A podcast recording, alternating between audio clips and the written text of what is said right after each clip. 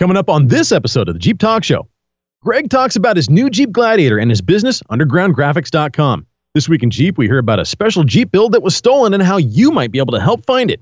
Also, the war is finally over. FCA and Mahindra have finally come to an arrangement, and we'll have the details. It's not as open and shut as you might think. Wrangler Talk, it's all about emissions, the O2 sensors, and the catalytic converter. Bill takes us under the Jeep to learn about these components, how they work, and how to tell if they're going bad. Nikki G stops in, and we're not sure who keeps inviting him and who the hell brought in the pickled eggs. Tammy's talking about upcoming travel plans and about a new Jeep acquisition. It's going to be a blast from the past. All that and more on this episode of the Jeep Talk Show. You're listening to a 4x4, 4x4 Radio Network podcast. Are you ready? It's the Jeep Talk Show with Jeep Mama, Are you sure? Josh, Yeah, I don't think so. and Tony. I think that's a huge deal. So sit back, strap in, and brace yourself. This week's Jeep Talk Show is brought to you by Extreme Terrain, Wrangler off-road parts and accessories outfitter. Stay tuned later in this episode to hear about their inspiring Wrangler Photo Build Hub. I tell you about uh, clothing uh, malfunctions during the start of the show. Get all that stuff out of the way before we start. Right. You know, it doesn't matter if you have a Jeep, want a Jeep, or driven, never driven anything but Jeeps. This show is for you. Josh, Timmy, and myself are here to inform and entertain you while we talk about Jeeps. Jeeps. Oh, it's definitely Jeeps. Jeeps. All the Jeeps. Hi, uh, my name is Tony, not Anthony, not Antonio, Tony. But I will answer to two other names Bubba and the dinner bell. Hey, you. That's that's mine. That's mine. Gotta go. hey, hey, I'm Josh, and uh, no, I don't need a hug. Maybe a cold beer, a hot steak, and a full tank of gas would be nice, though. Well, you know, you, you play your hug right, you could get a full tank of gas. if you get my, if you get my meaning. Beggars can't be choosers. Local Jeep news, national Jeep news, and news from around the world. It's This Week in Jeep. Oh, it's finally over.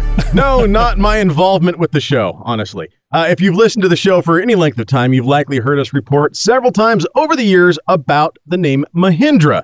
It's a little company that has been making Jeep like off road only vehicles since the early days of World War II. The crux of most of the news stories have been focused on the issues that FCA has presented with how much a Roxor looks like a Jeep, citing the trademarked seven slot grille as the main point of contention.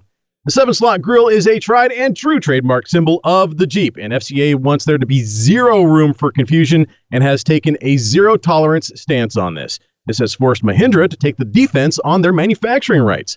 Ultimately, it would be extremely hard to confuse a willy sized, off road only, not street legal Mahindra Roxor with a modern day Jeep Wrangler. But any degree of that whatsoever is what FCA has been trying, trying to fight to avoid. There has been enough legal back and forth between Fiat Chrysler Automobiles and Mahindra over the past two years about all of this to write a book about. However, it appears as if things may have finally come to a close.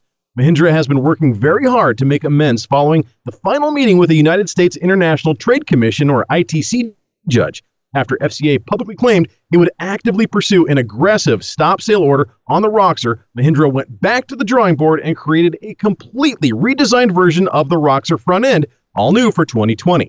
After all, FCA has the financial backing to take a stop sale order to its finality, essentially ruining Mahindra. Obviously, wanting to avoid a catastrophic shutdown in manufacturing, Mahindra went back to the drawing board, kind of, and came up with a solution to appease Jeep and FCA, but in the process may end up pissing off another well known automaker. We'll get to that here in a second. Now, the Roxor now sports a different front fascia and retains a uh, pair of round headlights just like the previous design, although there are no slats in the grille like those that strongly resemble past Jeeps. Instead, the headlamps are inside the black grille with body color surrounds as part of a design that is now, admittedly, almost identical to the classic Toyota Land Cruisers. Now, I'm not sure why they. Yeah. really. Now, I'm not sure why they just didn't come up with something more Jeep. I don't know, original to maybe avoid repeating the mistakes of the past. Yeah, but no. The formerly almost CJ looking Roxor now almost completely mirrors the front end of a Land Cruiser or even a modern day FJ Cruiser. The back end, the sides, and the windshield are still very reminiscent of the old CJs or even the old Willys, but now with a bastardized Toyota front end. It's something to behold, let me tell you. We'll have a pic of this on our site if you want to point and laugh at it yourself. so, you know, I can't help it. And I know this is an original idea. Several of you have, have probably already come up with this, but I'm thinking five slots, Josh. You know, and the, I mean, and the two it, slots on the side are, are significantly shorter. maybe squares, maybe uh, half, you know, maybe half as rectangles, maybe half as short as the middle slot. And the middle slot's kind of long. Oh, I get what you're saying. yeah, you gotta wait for it. You gotta wait for uh, it. I'm uh, slow, but I get there. I get there. I get there. No, it's I, I do like the new design in the sense that it's not Jeep. Uh, in, in, that I'm glad Mahindra decided to you know completely step away from that, but they stepped right into the pool of Toyota. So I you know I don't know if Toyota is going to make a fuss about this. I don't know if it's ever going to become an issue. Uh, it's certainly not original. I don't know what they were thinking, but uh, but at least uh, FCA is off their backs now, and, and we can sort of uh, arrest that uh, that this war is over, and we don't have to have to worry about it anymore. Well, you know, I'm happy to hear about that, but uh, I'm a little confused. I do do not have the uh, Roxor original grill in, in front of me right this second, but I don't remember it being that the it just to me uh, they the the slots were longer in some places and shorter than others and maybe I'm remembering wrong but to me it didn't look like a Jeep front end but I'm well, I'm, was, I'm, hoping somebody aftermarket is going to make an exact Jeep front end that you can take this one off and put that one on you know I, you know, I'm wondering if an actual CJ grill will will find bolt that, holes that cool. line up, you yeah. know, that that sort of thing. But uh, cool. yeah, who knows? I mean, likely if you have a you know 2017, 2018, an older model Roxor, uh, that might work. Now, for the 2020 redesign, uh, you know, likely the stuff behind the header panel is, is going to be all different, and you're not going to be able to, to sort of make that modification. I don't know. I don't even know if it's possible, uh, and I doubt anybody listening even has a Roxor. But uh, but nonetheless, hey, if you do, let us know. We'd love to hear about it. I wonder how much it would cost uh, for me to have several hundred of the uh, the FU grills I was suggesting made up in China. Hey, it might be worth looking into. I don't know. nice Jeep talk show add-on for for your Roxor. well, more Jeep thievery, but really, are we going to call it this? You know, I get reports each and every week about a Jeep theft, one or the other. Sometimes it's in the news, sometimes it's uh, just a Jeeper coming out to find their Jeep gone, and they want to throw as wide of a net as possible in the hopes that somebody will see it and report it. I know that if your Jeep was stolen, you'd likely want as many people as possible looking for it too. So when I saw a New Mexico report about another Jeep theft, I wasn't all that surprised. We have a lot of listeners in the New Mexico area, and there's likely a fair amount of Jeeps down there, so the law of averages would lead one to believe that Jeeps are among the more stolen rigs out there. But when I find out that the custom built Jeep Cherokee XJ that was in the story was being referred to as a vintage Jeep, I was a bit taken aback. No, not my kind of Jeep. My kind of Jeep, the indomitable Jeep Cherokee XJ, is by no means a vintage vehicle. I mean, sure, it's 21 years old now, but that's hardly what I would call vintage. Nonetheless, the KOAT 7 Action News team who broke the story was calling this Albuquerque family's Cherokee a vintage Jeep. Dominic Archuleta, the owner of the Jeep, had worked on it with his daughter to build it into the beast that it was. He told reporters that he thought it would never happen to him. But auto theft is a big problem in the Albuquerque area, apparently. And as Dominic came out to work, came out from work on January 23rd, he noticed the spot where his, he had parked his Jeep was empty. Nothing but a pile of shattered glass and a giant screwdriver lay where his Jeep once was. To him, it's not just the loss of a vehicle, though. It's an emotional loss, as it would likely be for most of us losing our Jeep. But this Jeep had a fair amount of sentimental value since he had spent the last two and a half years working on it with his daughter. They spent thousands of dollars together to build this Jeep for her as her first vehicle. They built it just as she wanted, with components that they had researched together and that she had picked out herself, and that they had even just painted it last week in the way that she wanted. Essentially, this was her Jeep, and the family is heartbroken that all their daughter may never get a chance to enjoy her hard earned Jeep. Dominic and his daughter are not going to let this ruin their Jeep dreams, however. They're already looking for a replacement Cherokee to start the build all over again. In the meantime, however, the family has asked that you keep an eye out for it if you're in the New Mexico area. The Jeep is a 1988 Cherokee XJ with a brand new black rhino liner paint job with a rough finish. The inside of the doors are still painted the original white. If you see it, please call the police. That's a shame. Rhino liner too. I, I mean, I was thinking maybe uh, you know a couple of cans of paint and a brush, share a, share a brush, you know. no, but no, no, this no is ra- nice rattle stuff. can. Yeah, Yeah. Nice Yeah, and it's it's got a decent sized lift on it. I'd say at the very least a four and a half inch Yeah. lift. Looks like he's got 33s on it. Uh, so I mean, we're talking, you know, a very well built uh, Jeep. It's got a lot of components and stuff on it, and a lot of the stuff is brand spanking new. So uh, this Jeep is definitely going to stand out. It's going to catch an eye, and hopefully somebody down in the New Mexico or Albuquerque area will notice this, call police, and we can get this back into the hands that it belongs to. Josh, you have a, a pencil or something to take notes with, uh, real quick. Want- Oh, sure. I to- always got, I always got a little something here. I want you to scribble this down. Um, we need to come up with uh, this will be perfect for your your tech segments. We need Yeah. to come up with several different ways of how to disable your vehicle.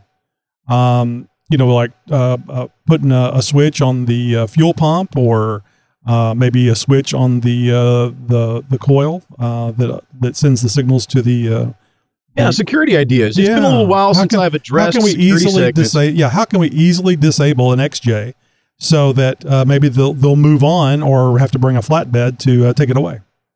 Not a bad idea, Tony. Thanks for the tip, and I think I'll add that in for uh, sometime in the next couple few episodes. So you guys out there, be sure to keep an ear out. And if you have a news tip or response to any one of our stories, be sure to let us know what you have to say or whatever your response is by phone or by email. Either way, just head over to jeeptalkshow.com slash contact and find out how to reach out. And, and by- I'm sorry. Yeah, go ahead. I was just going to say, and by the way, uh, I, I don't know if you guys uh, if you guys know or not, but I can actually see Josh because we use Skype, and even though we don't send the video anymore, I, I, I can see what he's doing. And I, and when I said you got a pencil, you know, write this down, I was just doing that for dramatic effect for the show. But but Josh Actually- literally found a pencil, got a piece of paper, and started writing this this stuff down. And I felt bad because I figured he'd go, "Yeah, I got a pencil. What?" I'm so so thank you, notes here. Josh. That's great. I appreciate Well, no, that. I've, I- I've got this because oftentimes, you know, we'll we'll get uh, we'll get a call in from from a listener, and and he'll be talking about uh, you know his vehicle and, and what's going on, has a technical question and stuff, and in order for me to sort of keep up and and uh, and maybe even have something to follow up with, I'll go ahead and scribble down a couple of notes, and even if I might answer the uh, the question on the show live on the air. Uh, I may still follow up with an email or or address it in a future Tech Talk segment in a little more detail, stuff like that. So I've got I've got a notepad here that I frequently use for for the show that uh, uh, that, yeah I keep handy for just these sort of things. Well, look at us. We're 50% professional here, and I'm talking about you.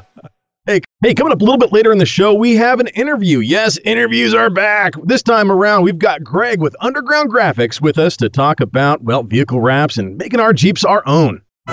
You're listening to a 4x4 Radio Network podcast. Damn it, Josh, you had me going there for a minute. I was like, I'm a new listener and Josh is leaving. Damn it. well, that was a good joke. Now I'll go back to listening to the rest of the podcast. See ya. Bye. What's he referring to? Bring the uh, the audience up to speed. Yeah, if, if you uh, if you didn't get a chance to listen to our uh, our our normal time release, uh, it wasn't a full podcast. In fact, it it wasn't a show at all. Uh, I actually had gone through uh, some severe technical issues on uh, the day that we normally record the show, and was unable to even dial in or talk with Tony through our normal means. Could not record the show. I just I did not have internet access. I was having some issues here. We had a area wide outage that ended up actually affecting my equipment as well. Uh, so long story short, it has taken nearly 48 hours to resolve this issue. Uh, could not produce the show on time, having a show, late show release. So Tony and I decided to uh, have a little fun with the situation. Take the opportunity to play a little practical joke, a little maybe uh, you know three or four month early April Fool's joke, if you will. A tester, And, uh, a tester, J- uh, April sure. Fools. That's, that's what we'll call it. We'll call it that. And uh, and so we had a little fun. And and Tony ca- called me uh, personally on on my cell phone. Uh, and and I pretended as if I didn't know who it was at first, and that I was quitting the show uh, because uh, the listeners aren't really in getting involved, or, or you know, I'm, I just didn't feel like uh, we I was getting anything out of the show, and, and that we had sort of hit a plateau, uh, a, a bit of a, a bit of a stagnation, if you will.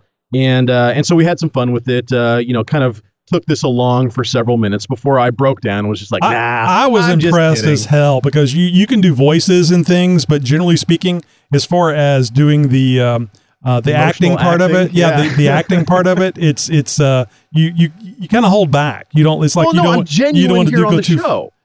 Well, you know, that- I bring I bring myself to the show. I, I'm, you know, yeah, I might do voices and characters and stuff like that here, but I'm bringing myself. To Oh, the show. no, So when You guys absolutely, hear me it's you, talking. yeah. You know, it's it's it's me. It's my voice. It's my personality. This is who I am.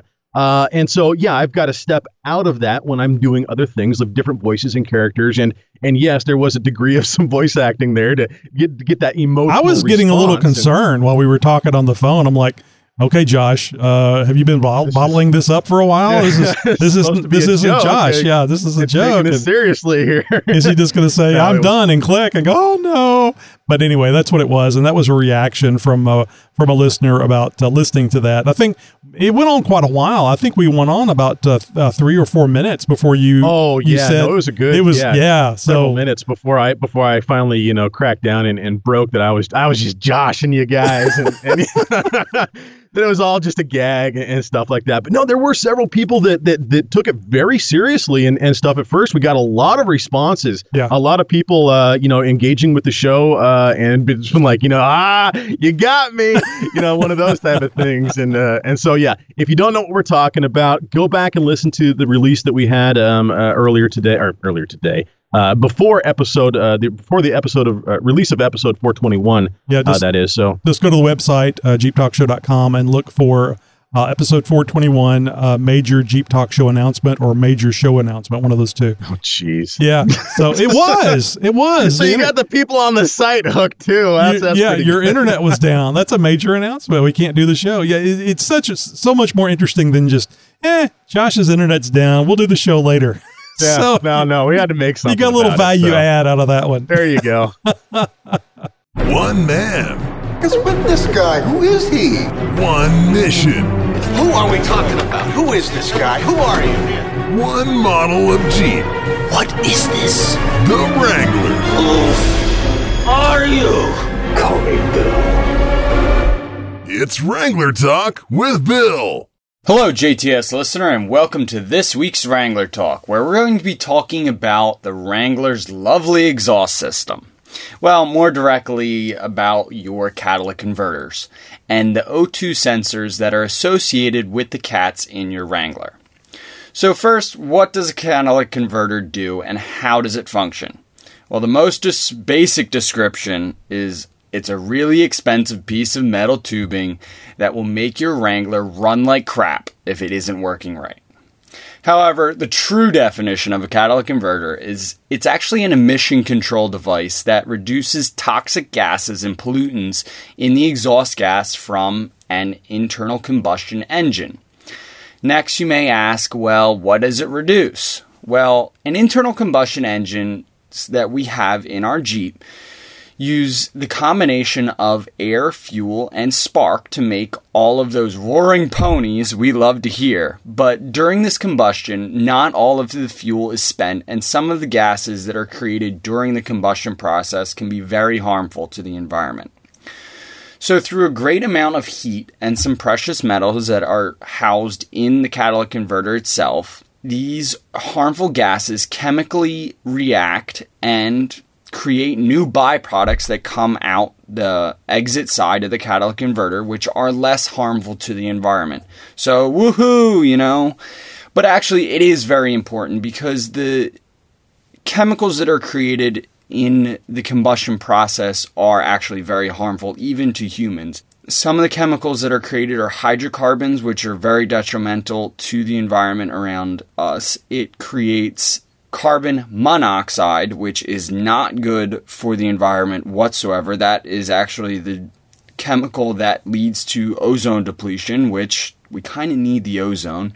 And the other chemical that is created is nitric oxide, which is not good for even no one to breathe, and it's very hard for any type of. There's basically, you know, how plants kind of filter out carbon dioxide? Yeah, no plant or anything in the environment is actually going to filter out nitrous oxide. So, what happens when your catalytic converter actually goes bad? Or, in other words, stops working? Well, there are a couple ways that your catalytic converter can actually fail. And the main way is that there's no more material in the catalytic converter that can perform the ca- chemical reaction that takes place in your cat when the exhaust gases pass through the cat itself. And when there's no more material in the catalytic converter to perform this chemical reaction, then you're going to need to replace the catalytic converter because obviously it's not going to work anymore.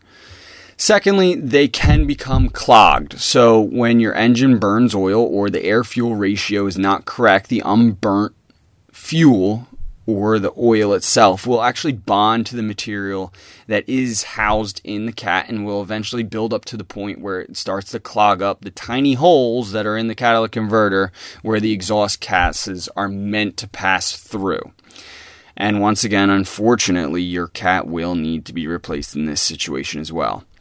And finally, another effect of having an engine with an air, incorrect air fuel ratio is that it can actually cause a combustion to happen in the exhaust pipe that basically unburnt fuel is exits your motor and sits in your exhaust pipe. And due to the heat that is coming out of the engine it actually ignites. And eh, another terminology term this is known as is backfire.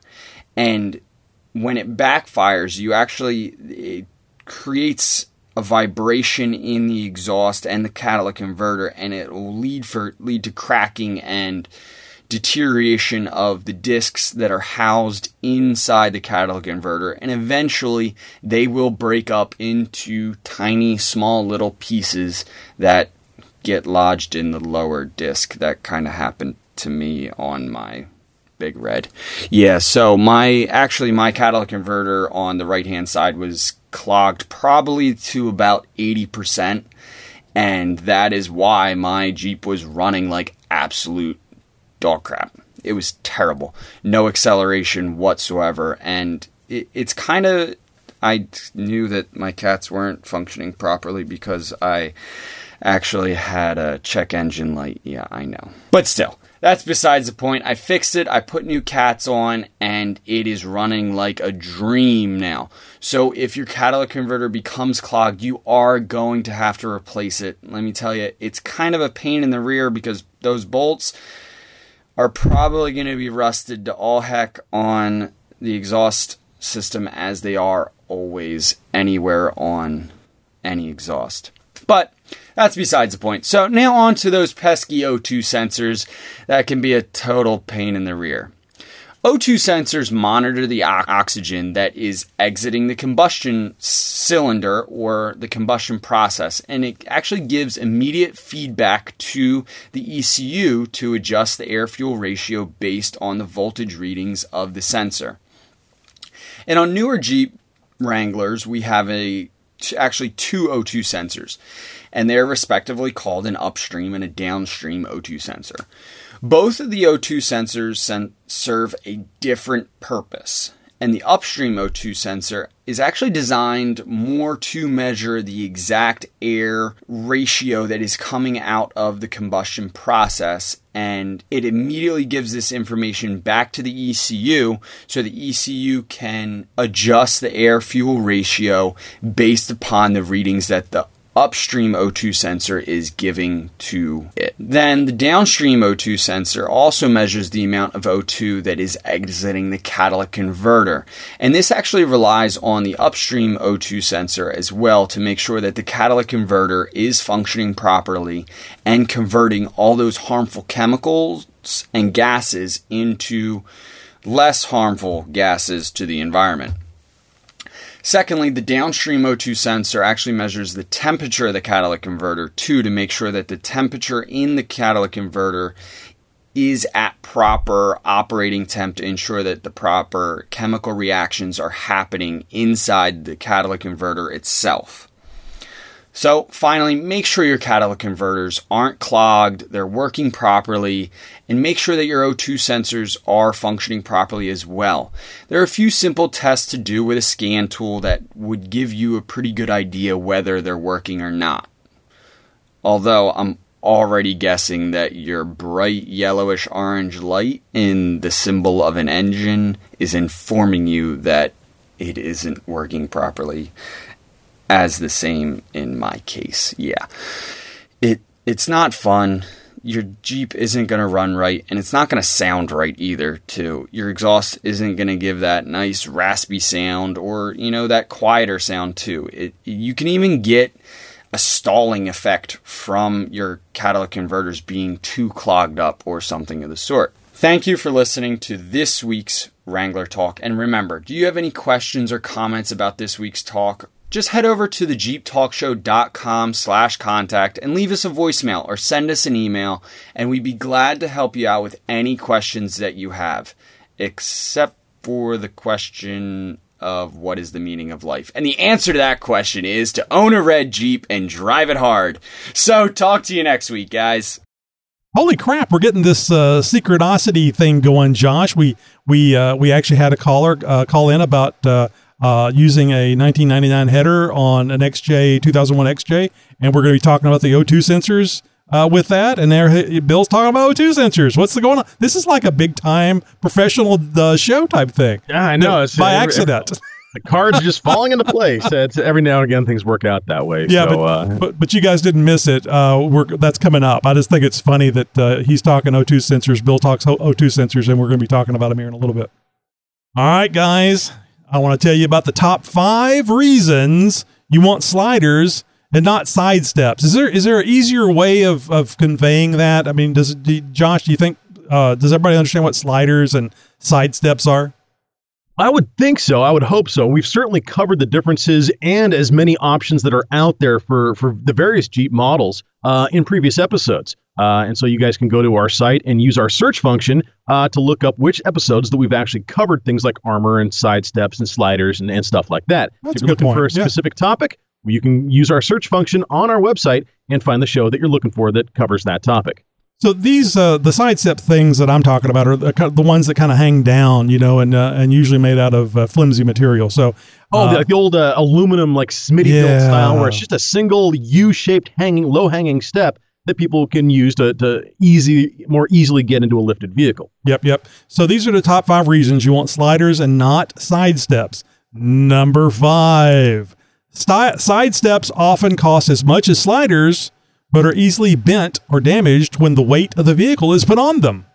Yeah, because generally they're, uh, like you said, made out of a more flimsy material, Yep. and uh, they're not meant to withstand like the weight of the vehicle or or things It's for like looks. that. So I mean, really, it is it is primarily for looks, or as well it, to do what they're designed to do to just be a step. They're they're definitely not armor. hold up to 250 pounds, which would be your fat ass getting in your Jeep. So That's about it. number four, side steps are for old people and monster trucks. How dare you? You know, that's know and, and that brings about. I, I can't get into this damn thing. It's, it's, it's seven feet in the air. But seriously, I mean, if you have enough uh, lift or ground clearance, you probably don't have to be concerned about stuff uh, like side steps hanging down. And it's probably a good idea for you to, to have them there. But in Jeeps, generally speaking, Jeeps aren't raised that high. A few of them are, but most of the time, nah, it's not so high that you can't get in, uh, at least as a driver, because you can just reach up there and grab the steering wheel and pull your ass up.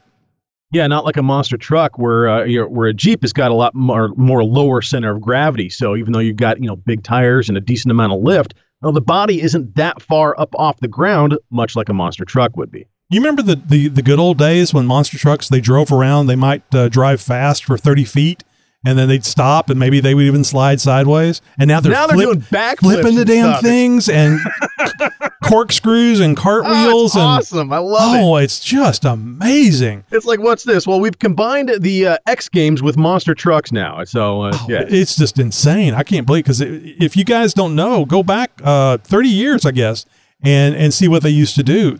It's completely different now. It's amazing. not much. it's it, well, they look the same, but it's No, amazing what they're able to do with them. Number three, side steps only serve to hang you up when going over obstacles. well, What? low hanging fruit. Yeah. yeah, exactly. Um, so basically, when you try to go over something, the your idea of lifting the Jeep and putting bigger tires on it is so you can get over higher obstacles. You're less likely to get hung up, and your lowest point point is usually the front and rear differential. But if you start putting uh, side steps on it, now you have to worry about the differentials and those side steps. Yeah, as you go over an obstacle, the, the middle of your Jeep is essentially going to be the lowest point as you come into the highest point of that obstacle. And so if you've got something that is hanging a foot down from that point, well, I mean, come on, you're just going to, you know, rip that thing off or it's going to catch up and yeah, you're going to hang yourself up on it. And not to mention, you're likely going to damage it and possibly even the, the body or frame of the vehicle, uh, shearing that thing off like that or catching it. Right. It's just not designed to, to, to, you know, handle up to that sort of stuff. Oh, and it just dawned on me. Well, you know, you if you're going over a rock, you always put your wheel on the rock because now you don't have to worry about the differential getting caught. Uh, right. You know, if you do it right. But now, if you have those uh, the the the steps behind the wheel, well, what's going to happen when that rock gets past your your wheel and your tire? Right there on the uh, side steps. Yeah, I mean, this uh, applies to you know not just rocks, but also you know an embankment. You're coming down on a Yep. uh, from a ledge or something like that. This ha- you know even on on sand. If you're out in the sand, you're out in the dunes, stuff like that. You come up over a ridge, you're going to catch that step. Um, you're on a trail, you're coming down off of a ledge. You're going to catch a root or you know part of the ground or something like that. It's just going to be one of those things that's going to catch on everything. Number two, Jeepers that go off road will know your Jeep is a pavement queen. So that's a good reason why you probably don't want to do that. You may not care, but but somebody sees that, they immediately say, "Oh, that's not an off-road Jeep," or if it is, it ain't going to be going very far. Yeah, it's one of those things where you can definitely tell the Jeeps that have been built to go off road and those who have been built just for looks, uh, because you can definitely tell it's like, well, these uh, two bumpers don't have any uh, uh, any points, anchor points yeah. or toe points on them. You know, uh, no recovery points. Uh, it's got the you know the steps hanging down. Uh, they don't even have a spare tire. Uh, you know, it's just like uh, you know they got a bunch of uh, bolt-on chrome and, and, and stick-on chrome and stuff. the, you know, the 27 inch wheels and the Oh, with uh, the two- spinners, the- yeah. the, two inches of uh, tire, actual tire, yeah. Know, look, build your Jeep how you're going to build it. Absolutely. And if you if you if you're not an off-road enthusiast, then by all means, build your Jeep to um, what makes you happy and what re- represents you and your personality. And and to each their own. Honestly, I have more respect for somebody who's rocking a Jeep that they don't take off-road, who has built it for themselves. Uh, the way that they want versus somebody who built it to make it like somebody else's Jeep, uh, that sort of thing. So, uh, pavement queens are, there's nothing wrong with them, but uh, at the same time, uh, if that's not the image that you're trying to portray, uh, be careful about what you're putting on your Jeep. Yeah, and of course, we're here to tell you what you need to do if you want to go off road. And these are things that you can get caught up in because you see them and you think, that looks neat. I'd like to do that. Oh, side steps. I've seen that. I'd like to do that. And, and all we're trying to do here is not make you feel bad about what decisions you've made, but maybe keep you from making decisions that you just weren't aware of. You hadn't thought this, uh, thought, didn't think about these things that w- would be problems with that. So the number one things, number one reasons why you want sliders and not side steps. The only thing worse than side steps are the ones that automatically drop down when you open the door. You talk about those- flimsy. Oh my Yeah. god. I mean, we're talking about a very, very small linear actuator, um, or even just a motor and a set of gears that have a small arm that attaches to a step. And and d- these things generally do not Man, have so a very thin. high weight rating. Uh, they are generally thin because they are meant to tuck up against, Yep. um, the, you know, the lower sill uh, uh, of the, of the vehicle uh, and be very low profile. Uh, so that you don't really notice them when you're just driving down the road. And then when you open the door, the electronics kick in and this thing swings down, and there you go. You've got a little nice handy step for you uh, to to get down out of your out of your big brodozer. Um, and that's really about the only thing that I would ever put one of those things on. I put those things on. Uh, would be something like that. Putting something like that on a Jeep, I mean, maybe if that Jeep is never ever going to see off road, because the moment that you contact that device with anything off road with any amount of weight on it, you're going to damage it. 100% guaranteed. These things are just not designed for the rigors of off road use. They will not protect your vehicle, and if they are in contact with vehicle weight and anything on the ground, they will be damaged almost immediately. And I can guarantee you they will not function properly. You're going to have issues with uh, them working at all, or they may not tuck up fully all the way or come down all the way. They'll so there's just going to be a number of problems. Not to mention these things are horrifically expensive Yeah, they really are. and require you know a fair amount of technical uh, experience to to install. And yeah, not to mention the maintenance to keep the things uh, lubricated and cleaned, so to make sure that they are working uh, properly throughout the life of the vehicle. So just yeah, it's one of those things where yeah, they're flashy, yeah, they may look cool, Oh, but it's a, man, it's a neat they idea. Yeah, sure, but just really, they they will not hold up to anything off road. Yeah, of course, we're just having some fun here, being all judgy, but uh, look at it this way. Unless you really need help getting in your Jeep, side steps are a bad idea. Even if you never take your Jeep off road, you may find yourself in an emergency situation someday, and that low hanging fruit that Josh was talking, talking about may mean you'll just be as stuck as that Honda with the wheels at a 45 degree angle. Oh Say my it isn't God. so. Why? I just wouldn't want my, sh- my my my my shit, my Jeep showing up in a meme sitting next to a stuck Honda on a paved surface. not You know. Yeah. So no, it's just like Josh said, you you have you have your Jeep, however you want to do it. You put uh, the the big wheels and the little tires. That's absolutely fine. Hell, buy a Renegade. I don't care. But the, we're just going to give you some ideas of what you can do to have an off-road Jeep. So if you decide to take it off-road, you don't have to pull those uh, side steps off and put on a good set of sliders. And I'll tell you another benefit of a, a good set of sliders, especially the ones that have the uh, the rub rails on the side. It's great for people that don't know how to respect your vehicle when they open their door. Oh yes, because I can Door guarantee you, you're not going to have any dings on your vehicle, and the door of that asshole is going to have a nice big chunk uh, of paint knocked out of it. If if not uh, just paint, a, a nice dent. So, uh, teaching people manners since 1945. there you go.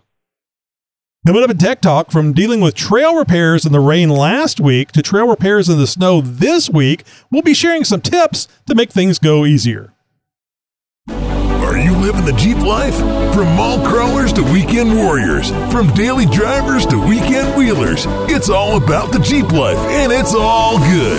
It's time for Jeep Life with Jeep Mama.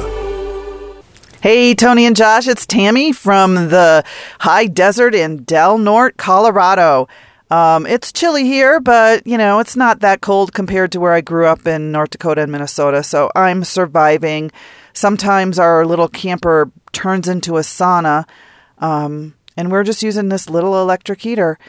So, what a week it was for me. Um, a man named Bob Donovan from BC Vintage Jeeps reached out to me and said, Hey, come up and look at my vintage Jeeps. So, that's just what Neil and I did. And him and his wife opened his home to us, and we spent the night. We had a great conversation. And the next morning, we went out into his yard and looked at all his vintage Jeeps. I'll be doing a YouTube video and a blog post so you can see them all. Some of them, some of the pictures are posted on my Facebook page, not, but not everything yet. So while we were there, Neil was drooling over this flatty, which I did not know what a flatty was until I went up there. It's a CJ3 and it has um, an M35 tub, I believe. And so Bob and Neil are very similar, and they all they do is talk Jeep, Jeep, Jeep, Jeep, Jeep. And as they were talking, things came up in conversation, and now we are swapping a two door Cherokee Chief that is down here in Del Norte that Neil had with this flatty. So that's what they're working on now. And so Neil is going to restore the CJ um, stock, and um, hopefully, you know, if things go well, we can be wheeling it um, in a couple of months. So um, Bob is a really good resource if you are looking for vintage Jeep parts. And even if you're all the way across the country, he hauls these Jeep parts to you because he knows that you can't really ship a frame. You can't really ship, you know, a door or um, a tailgate or whatever. So this is a great guy to get in touch with. So that's BC Vintage Jeeps. Um, and he's out of Delta, Colorado. It's Bob Donovan. Anyway, great guy. Stay tuned to YouTube for all that. And I just wanted to let you know that Neil is going to be doing some um, tech videos, and we are only sharing them with our Patreon supporters. So if you want to head over to patreon.com slash jeepmama and become one of our supporters, he's going to share all his little tricks and, and tips. Um, he's been a mechanic for over 20 years, and he's been working on Jeeps for a long, long time. So, Tony and Josh, while you're recording this show, I'll be in the skies above you all. Well, maybe not you guys, but um, east of the Rockies. I will be. I'm flying home. Well, flying to Maryland. It's not my home anymore to visit my kids. So I'm looking forward to that. And then when I get back, it's going to be back into the garage doing the Jeep Extreme Jeep build. Um, so anyway, I hope you guys are having a great time. I really, really miss you. And hopefully our paths will cross this year since I'm able to travel a lot more. So anyway, don't forget patreon.com slash Jeep Mama. How does Tammy's Jeep life compare with yours? We're always looking for Jeep stories, so contact us and let us know what your Jeep life is like. Just go to jeeptalkshow.com slash contact to find out how to reach out and, well, play along with the show. Are you a Jeeper who takes their top off? Well, if so, find out where the best place to go topless is with Mitch in Jeep Weather, coming up a little bit later in the show. Hey guys, this is Pat from Northern Michigan. Just wanted to call with a big thank you to Josh for the write up. I was I was the one that sent you the email about the XJ with the windows not working. Oh. Josh's write up and pictures were phenomenal. Uh, sorry that it caused you the problems that it did, but I do appreciate it so very much. Uh, He's not sorry. I drive a truck over the road, so I'm not always the fastest to get to my repairs. But my 99 XJ is my backup to my 2012 JK Rubicon, and I drive it more than I would. Uh, I'd like to admit that I have to drive it. A little tip on fixing your Jeep in the snow is a ten dollars sled that you can get from any of like Walmart. We we in northern Michigan we refer to that as the Michigan Creeper. You can slide in and under your Jeep, back out, you stay dry, easy to get in and out. Just a little tip. But I wanted to thank you guys for the show. Keep up the good work. Josh, no more funny stunts about quitting the show. Tammy, keep the faith. Things will work out great for you. Wonderful person. You guys have a great show, and we'll keep on listening and spreading the word. Thanks a lot, guys. You know, I'm glad everybody's got a good sense of humor about the, uh, the you quitting the show type thing. You remember that uh, April Fool's joke we did about five, six years ago, and we actually Oh, lost yeah. lost listeners because they thought that well, was the no, last be- show. because we did take a break. I think we took like a like a, a one month or a three week break or something like that. You know, just kind of give ourselves a little breather. And uh, well, that was the last time we're going to do that. there was so much fallout from that. I think we were doing damage control for another three months afterwards. So no, that was that was good times though. We did have some fun with that, and uh, we're having a little fun this this, this time around too. As I And, recall, uh, hey, we, as we as I recall, we played "Happy Trails" for you as well. It's, Oh, yeah. that was the exit music. Go ahead. I'm sorry. Go ahead.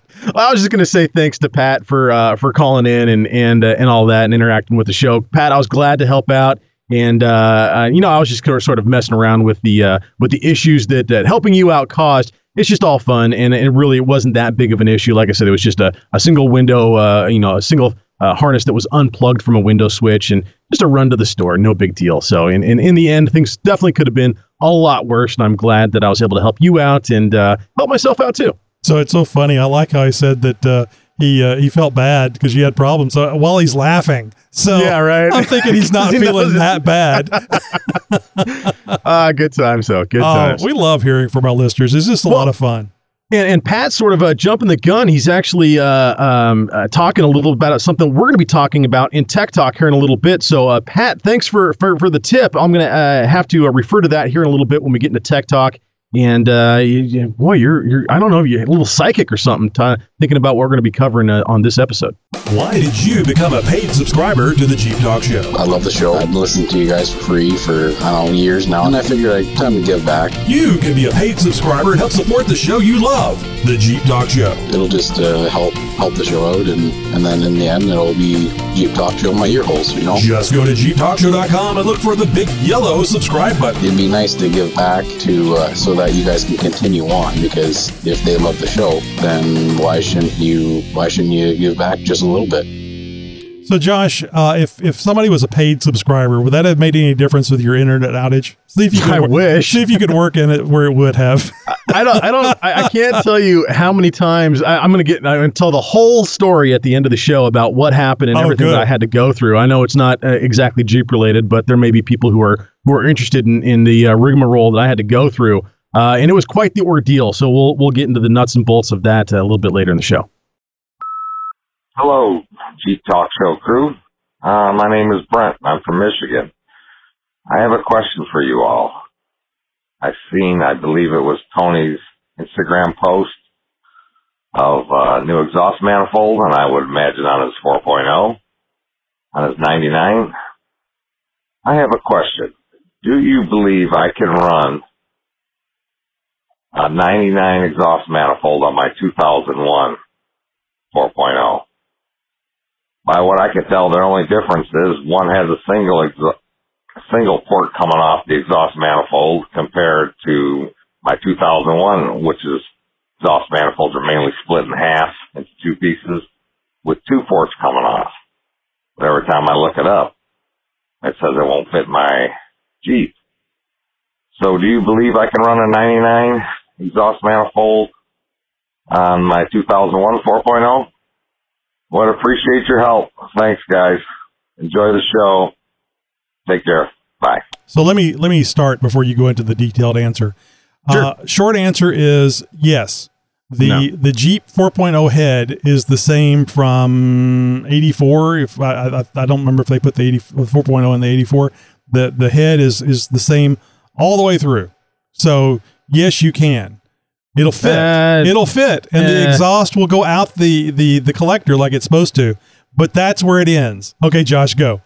okay. Um, so the head, yes. The header, no. The exhaust, uh, the exhaust manifold, or, or the header, as it's sometimes referred to, is different across many XJs, and that's because the head actually isn't identical between all the years of the Cherokees. Even though the a four liter head is a four liter head is a four liter head, there are some differences, and the, it's, it comes down primarily to the ports the exhaust ports and the intake ports, and they're slightly different size, they're slightly different shape between the years. Now, even though you might be able to bolt up, I mean, meaning the holes are going to line up, and you could physically bolt a, a, a 99 header onto a 2001 uh, head, um, you're going to have issues. And uh, it, it, there's going to be several, including the way that the ports line up. Now, from what I understand and what from I have been told, the 1990 head was a one year only head in the sense of it's because of um, the 99 also had what is commonly known to as the highest flowing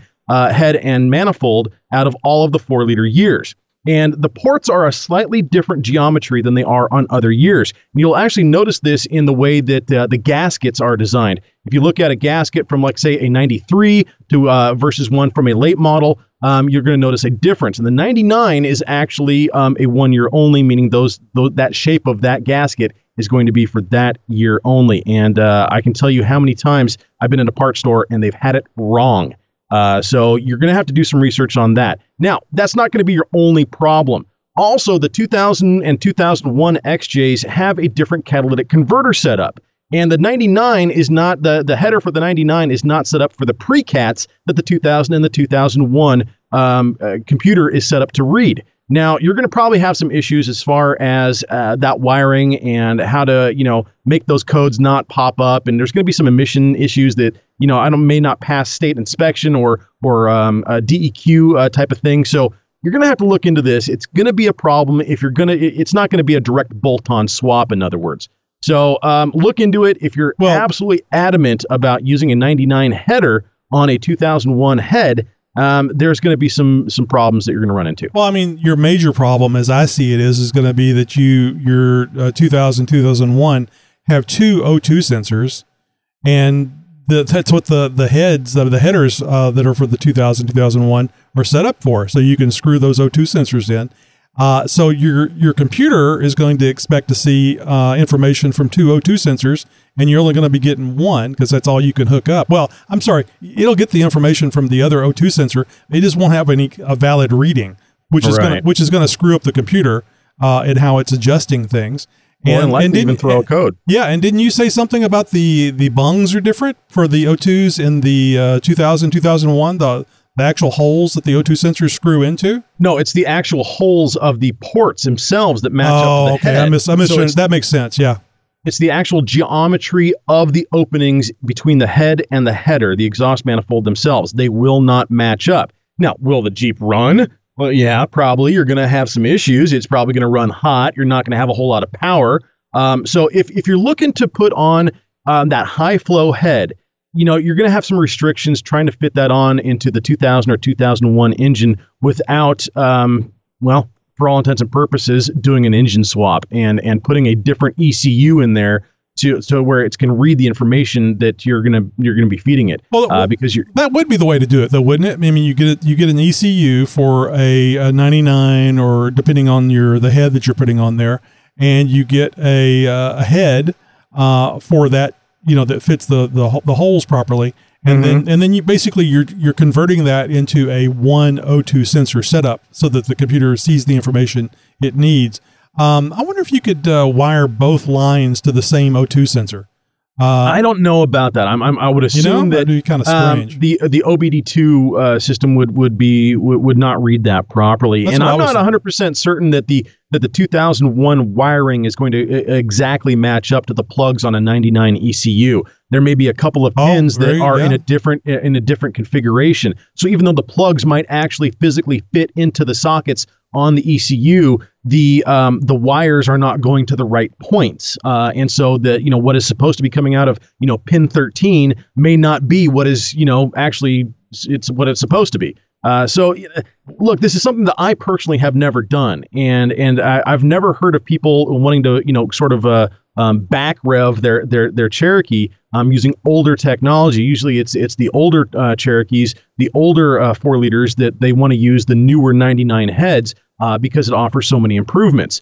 Going backwards and then having to deal with all of those emission issues that you're going to run into with that uh, seems like a lot more problems than it's really worth. So yeah, that's what I uh, was getting to. Was I wanted to make sure that he understood that even though anything is technically possible, it probably isn't going to be worth your time to go through all this and then fight all the other problems that come up. I mean, unless you can find somebody that's actually done it and they have a very detailed post or series of posts, you, you're probably going to be SOL, and it's probably going to be a lot better just to uh, find the right uh, headers for your engine. And I'll say this one one additional thing because the whole idea here was he was wanting to he can't find the 2000 2001 headers as readily as he can find the 97 Oh. through 99 headers. Yeah. yeah. So Good. take the the header that uh, is damaged and have it welded up. There you go. Have Yeah, somebody take fix that thing off. Take it. Take it into a, an exhaust shop, and any any exhaust shop will do repairs, uh, welding repairs um, for for relatively cheap. Uh, you give them a you know a basic shop charge, maybe pay them for an hour of labor, uh, however they decide to, to to work there, whatever their policy is. Um, if you physically just take your header in there, uh, they'll work with you a lot better and give you a lot better of a deal than if you drive your Oh, Jeep yeah. in there and say, Nobody "Hey, can you pull that thing off and, and fix it for me?" Uh, you, you're going to be charged through the nose for that. But if you actually physically just bring it in, uh, they'll cut you a better deal. It, it'll be your your header will be back uh, and and no longer ticking, no longer having that that uh, that hissing sound, and you don't have to fight all these other things we're talking about. That would be your simplest thing. So as long as you have a header that's in uh, decent shape, that might be the way to go. Otherwise, do the hard target search and and find the right header uh, for your your uh, Cherokee.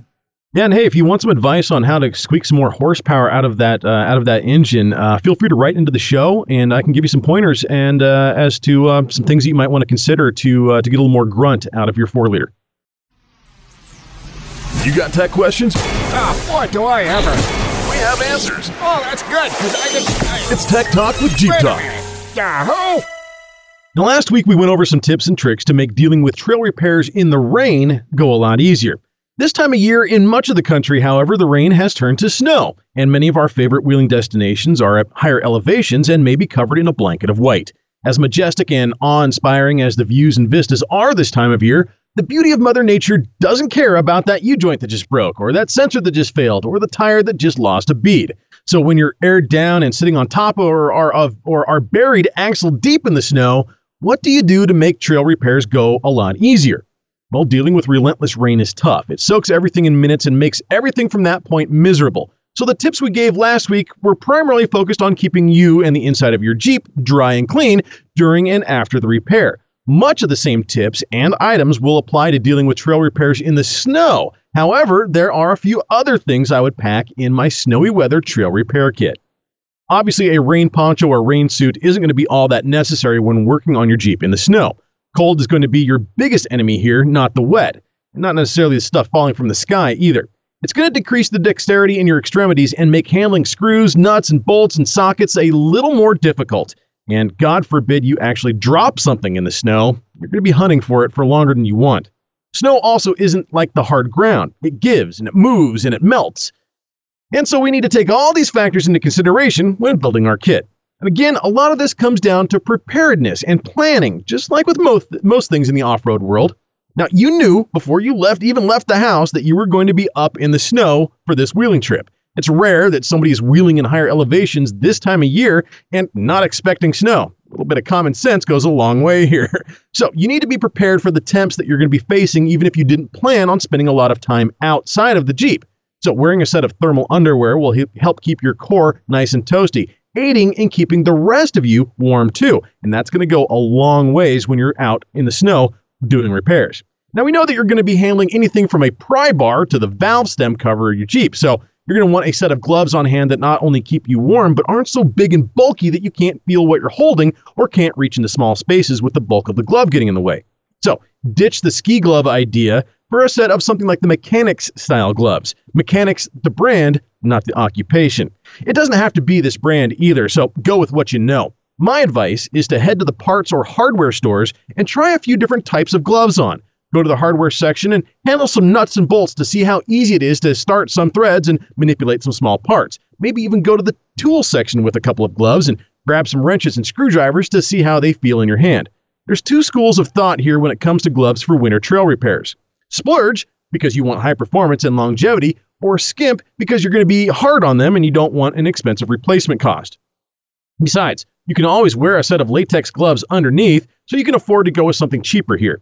If you want the best, though, look into the gloves that the military and law enforcement use. These are designed to provide tactical de- dexterity as well as protection from the elements uh, and, and actually hold up, really work the best through even months and months of, of you know, con- consistent use.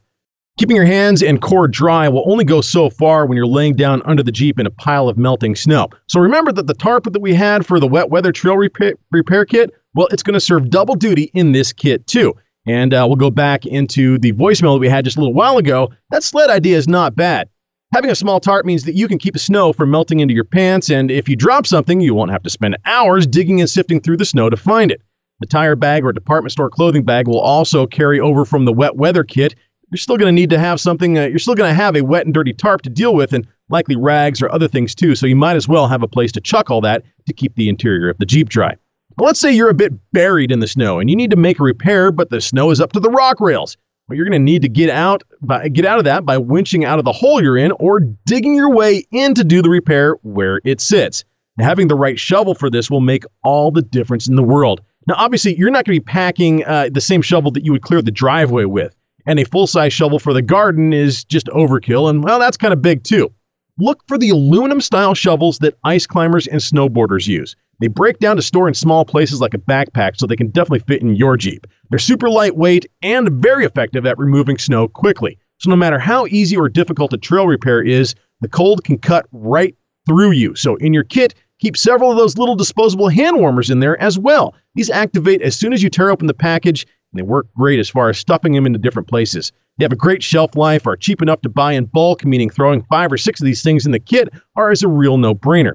Stuffing a couple of, uh, of these in strategic places like sleeves, pockets, socks, or in the back of the beanie will help keep the cold from affecting you no matter how long you're out fixing the Jeep. Now, if you need to get under the Jeep to make repair, then likely you're going to need to scrape away some stuck on or packed in snow from the places that you need to work on. Having a, li- a few little parts brushes or those disposable trim brushes from the painting section of the hardware store work really good for this sort of stuff. They're super cheap and far more effective at removing snow from tight areas than your fingers ever will be, and it keeps those gloves from getting wetter than they need to be or tearing open.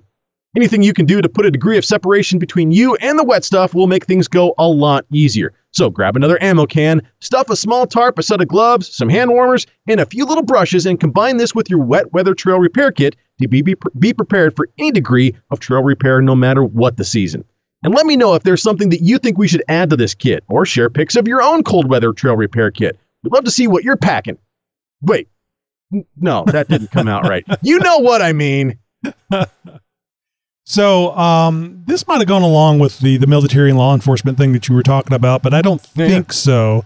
What do you think about shooting gloves? The ones that have the fingers, uh, you know, they have the glove up to like the the the, the main the main knuckle, and Uh, you know the the the fingerless gloves I, I I like maybe for springtime, but if you're out in the weather and you're in you know 15 20 degree weather or the wind chill has brought you down below zero, you do not want your fingertips exposed, especially if you're going to be out doing a trail repair for an hour or two hours. You know, it's not oftentimes that you know you're you can just you know wrap some tape around a hose and you're back in your jeep in under five minutes and that's good to go. If a trail repair is more serious than that, well, you're going to need more serious protection from the elements.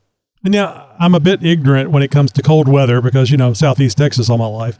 But so what kind of temperatures are we talking about that where you would really want to keep your fingers covered? You mentioned spring, but spring might be, you know, 35 for you. It's it's 75 here.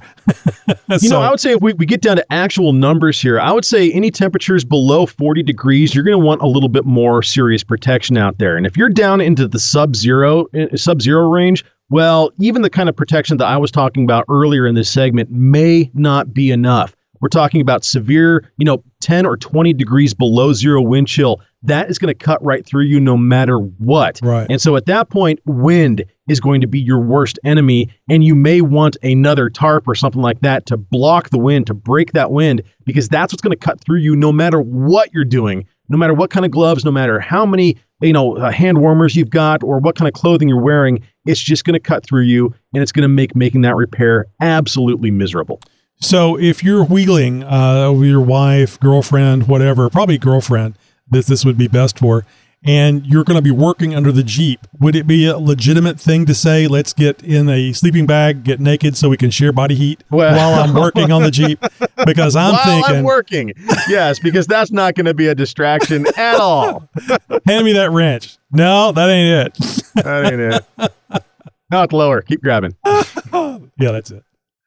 Well, do you have anything to add? Maybe you have a question for Tech Talk or a subject that you would like covered. Just jump over to Tech Talk, or just, um, just jump over to jeeptalkshow.com slash Oh, contact and send us a message. Delusions of grandeur. You Yeah, go I know. to TikTok, Got my its own show. Hey guys, Allie from Canada. It's been a while since I called in. I just wondering, I was looking to replace my wife's Jeep. Uh, she was in an accident and we need a new one. And I can't seem to find any uh, 3.6 liter Pentastar V6s. And uh, the salesman offered me the 2 liter turbocharged, and I don't know much about it. Uh, I just wondered what your opinion was on the 2 liter turbocharged uh, engine. Thank you. If you weren't in Canada, I would say punch him in the mouth and say, "Give me the 3.6." You know, the 3.6 liter is a, a tried and true engine, and, and a lot of Jeepers love that Pentastar V6. It is a decent engine. It has a fair amount of torque, it's got a good amount of power, and it's a relatively smooth running, reliable engine. The newer two uh, two liter four cylinder uh, inline four with a turbo on it has a lot of torque behind it. Oddly enough, this little four banger is not the four bangers of yesteryear, and they actually have a fair amount of, of torque and horsepower behind them.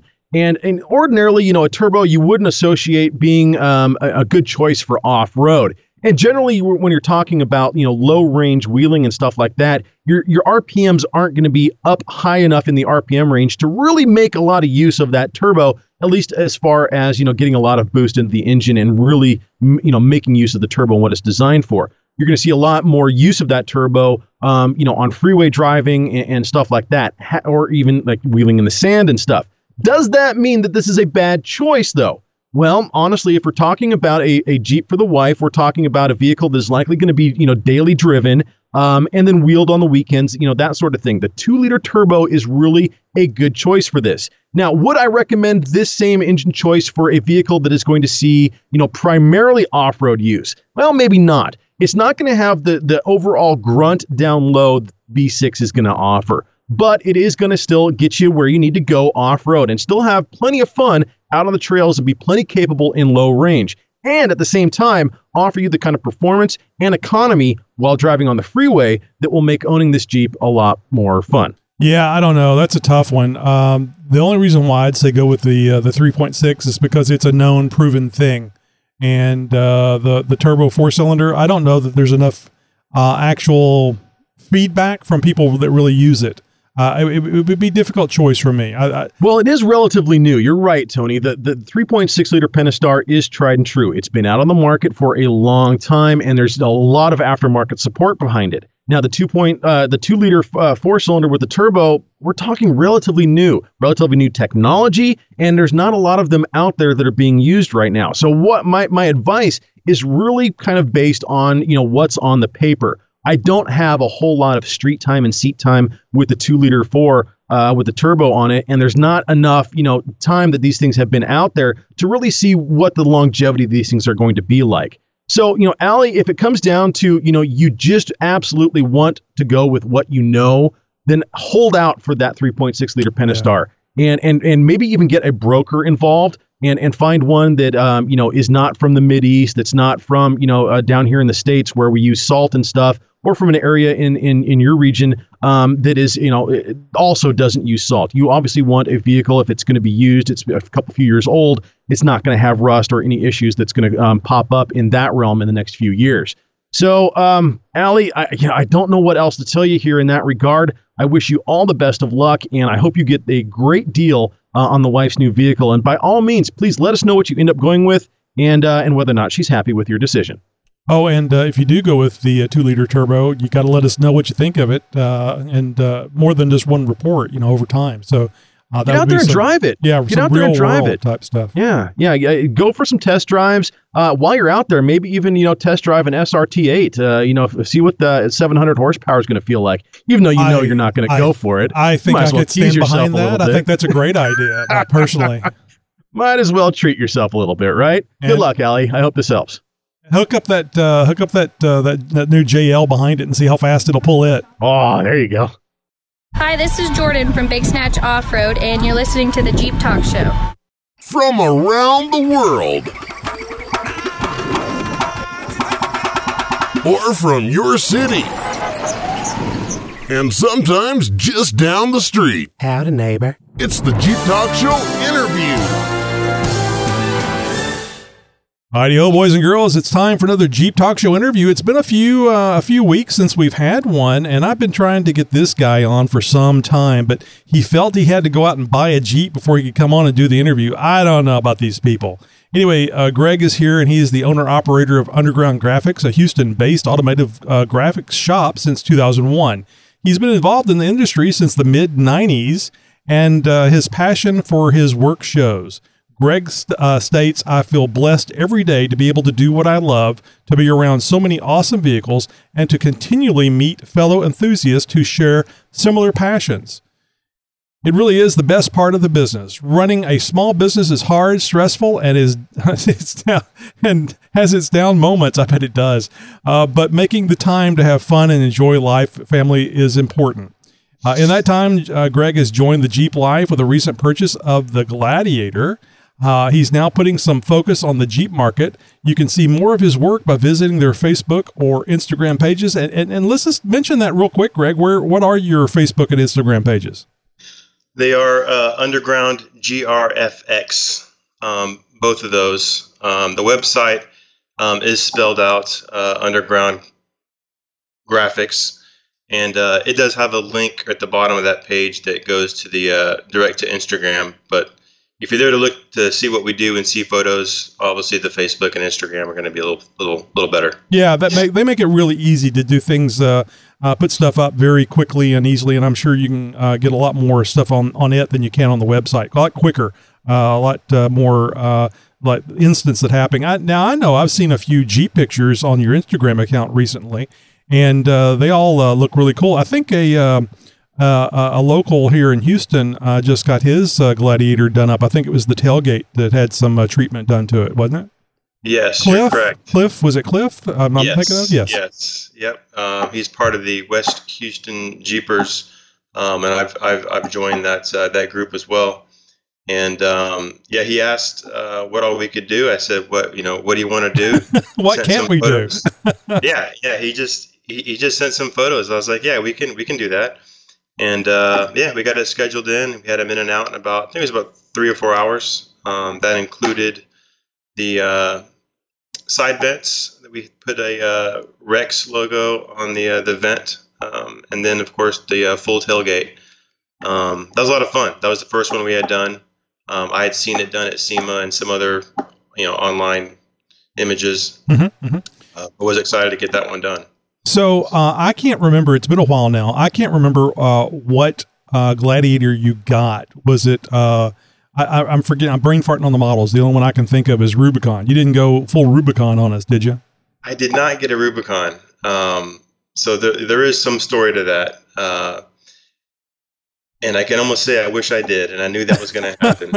uh, you know, I do have some friends that do have the Jeep Rubicons, and they, you know, when I talk to them about wanting to get a Jeep, make sure you get the Rubicon. Make sure you get the Rubicon. Make sure you get the Rubicon. Um, coming from the F one fifty into the JT truck, uh, I the price was you know it, it's high.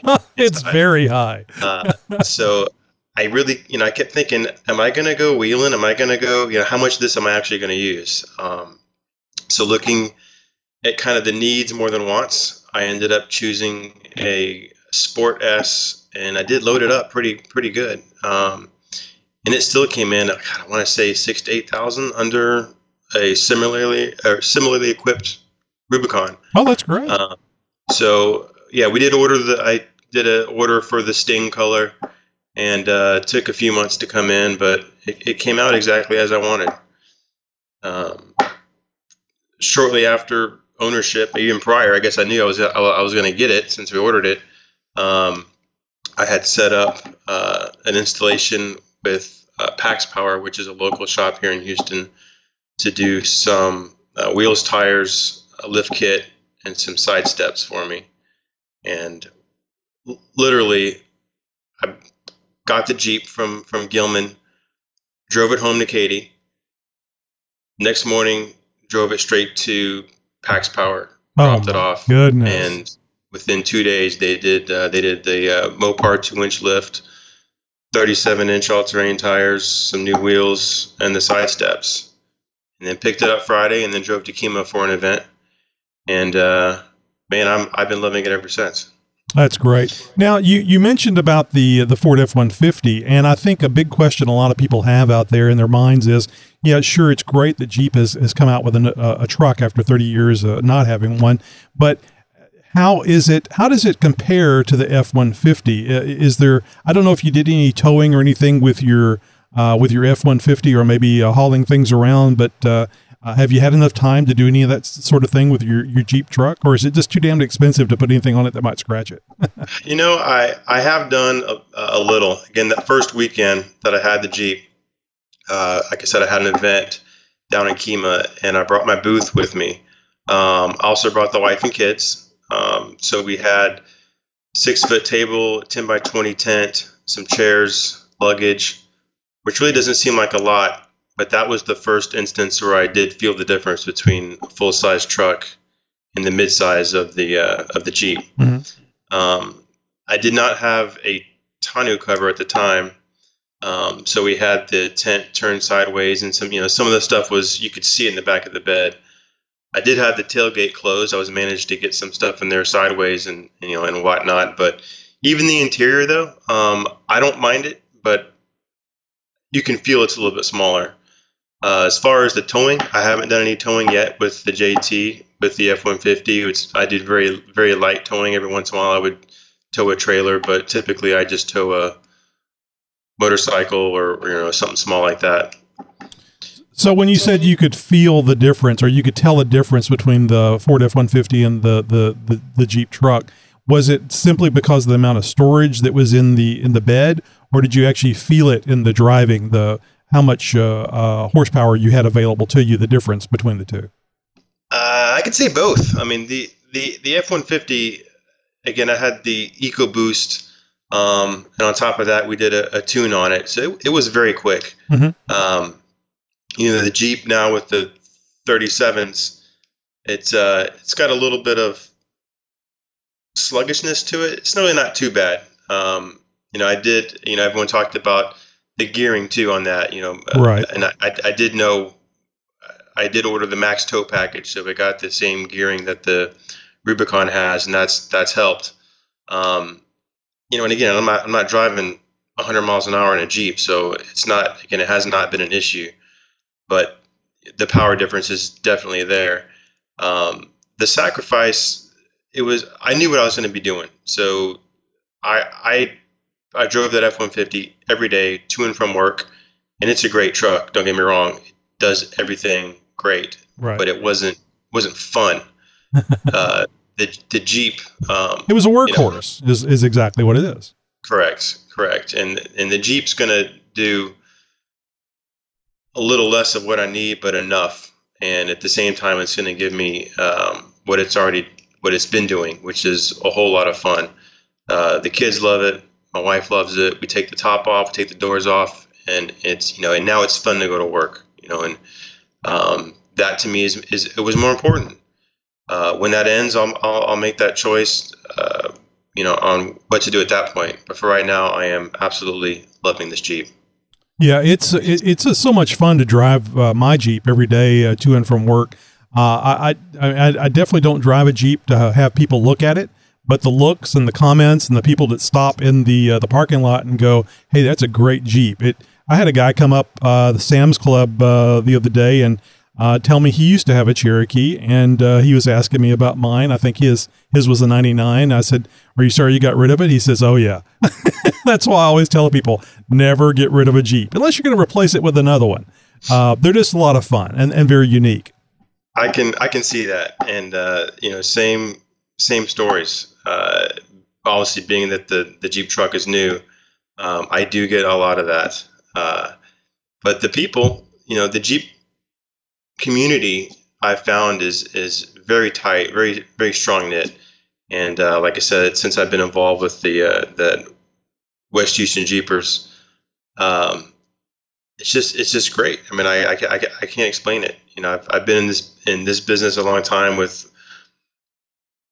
automotive groups, um, you know, Subarus and, and Mustangs and you know what have you, Mhm. and all of them have their have their groups, but the the Jeep is really something special. Well, that's interesting. So you think that the, the people that are involved with the Jeeps are, are different, uh, though they come across differently. Maybe the maybe it's the age range is a little a little wider and a little older than uh, maybe the, the groups that you were dealing with before.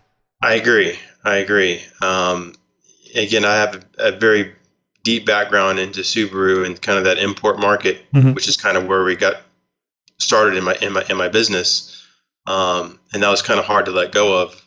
Um, well, I haven't really let it go. Well, you don't I've have to. moved right, right. I'm, I'm saying I'm not driving those those types of cars anymore. Right. Um, you know, and and as we get older or whatever, and not, not to say that Jeep's for an old person, um, but I have noticed it's it's more mature. At least it's what I've been finding with the, you know the owners and and and and you know Well, Groups. until you start looking at the thousands and thousands of dollars that are pouring into these Jeeps, it's just like you can question the maturity, uh, the maturity level. Now, I think you made a great decision on getting the Sport S, uh, not having lockers, and uh, I think that the Sport S does come with Dana 44s, so you should be fine. All you need to do, if and and I'm not saying you have to do this, but I get the feeling that, especially that you're tied in with a group, you're going to take it off road and then you're going to see what other Jeeps do, and you're going to ask them, well, why were you able to go up and over that thing so easy? And I was having more of a hard time. I had to get, you know, I had to uh, reverse back and get more forward speed where you just crawled up and over it. And they're going to say, well, lockers. And you're going to say, confession to make, and that's that's already happened. oh, is it? I was going to, and I was going to say, you're going to say, these lockers. Tell me more about these lockers. Uh, so Thanksgiving weekend, uh, I did my first off-road trip and went to Hidden Falls. oh, I love that Uh, place. I also took, uh, you know, because it was Thanksgiving, I was up in Dallas, and I brought my my wife and kids with me as well, and uh, so we all got to experience firsthand uh, for our first time what that was what that was like, and uh, I met a small group of Jeeps up there, um, as well as some other friends that had the Ford Raptor. So we kind of did the, the the lighter end, the uh, the you know I guess level two, level three. Well, that's, that's a good place to start. Yeah. Especially with a new vehicle. Um, I was I was surprised at what I could do um, versus I guess you know what I was at. I didn't know what to expect, but Right. it, it was very very capable. Um, and actually, just this last weekend, uh, I was back again, um, and this time with uh, some other Jeep friends, and we hired a guide um, to really you know to spot us and kind of go a little a, a little harder through it.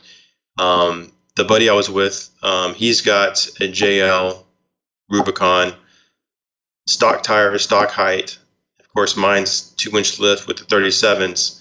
And side by side, where his rock rails were, is where my side steps went down and stopped. So I'm kind of thinking, well, we should be doing the same thing.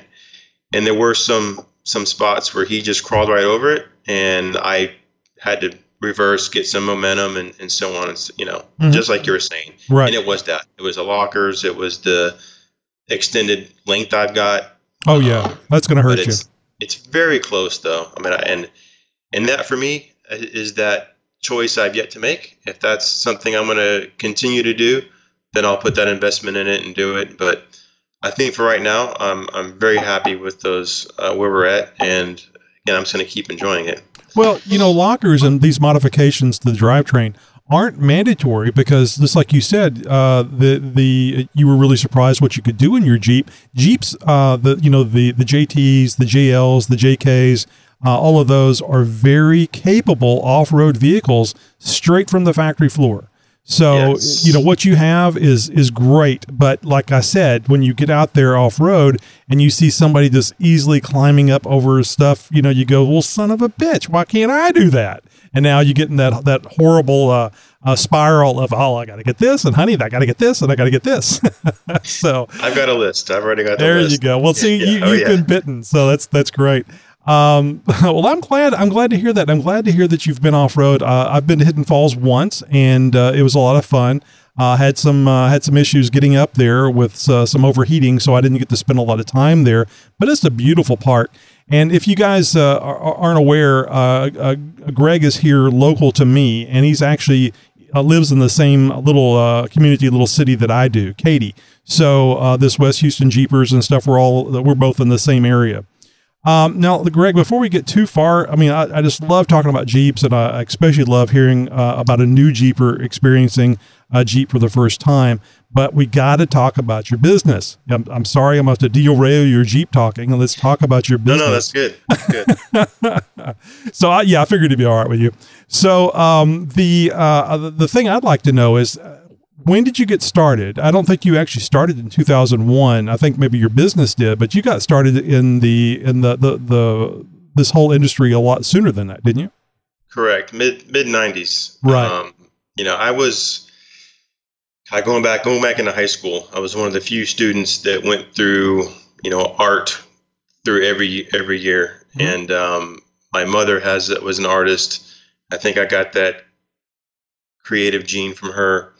Um, once I got out of high school and, and did some college, it was graphic design, and then I got a job working for a small newspaper doing layout and design and typesetting. Uh, by then, the mid 90s came around, and I went to work for a uh, Signarama franchise as their designer. And I thought, you know, I've got I've got experience in this, and um, it was really entry level. Um, but I was able. I went in and I was I was good at it, um, and I kind of started to learn a little bit of the sign business. Uh, with that, of course, you know that passion for cars um, that I mentioned earlier. Um, I found that I was spending a lot of time designing my own decals for my little Honda at, at, at the time. Mhm. And people were saying, "Hey, where'd you get those stickers? Where'd you get those stickers?" You know, at, at car shows, and I was like, "Well, I, I make them at work." And uh, it's probably about three or four years later, um, as when I opened up my own shop, and uh, I bought a, uh, a plotter software from my boss at the time, and uh, was started uh, doing this stuff out of my uh, out of my garage, and uh, that's how I came up with the name Underground Graphics.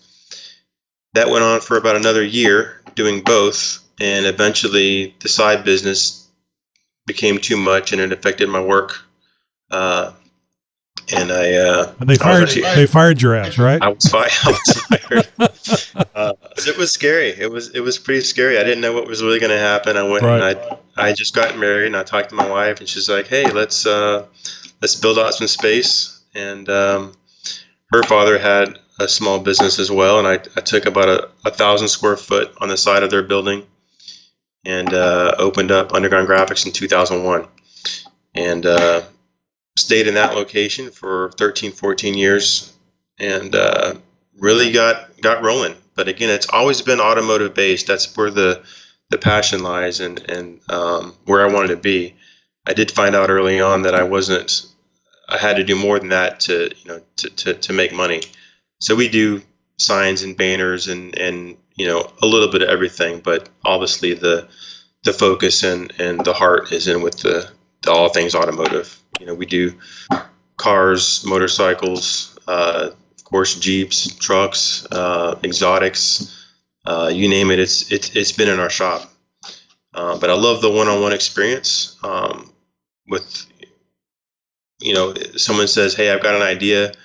Ask them to come in and we'll, we'll sit down and talk for a little bit, look at some pictures, and uh, usually pretty quickly I can put together a, render and, and we kind of go from there and get pricing and uh, I, again it's it's it's what I've always wanted to do and um, you know as I mentioned earlier about feeling blessed it's it's I don't think many people get to do what they want to do in this world and and make a living doing it so I hope this goes on for many many more years So you had all that, and now you got a Jeep, man. You got it all.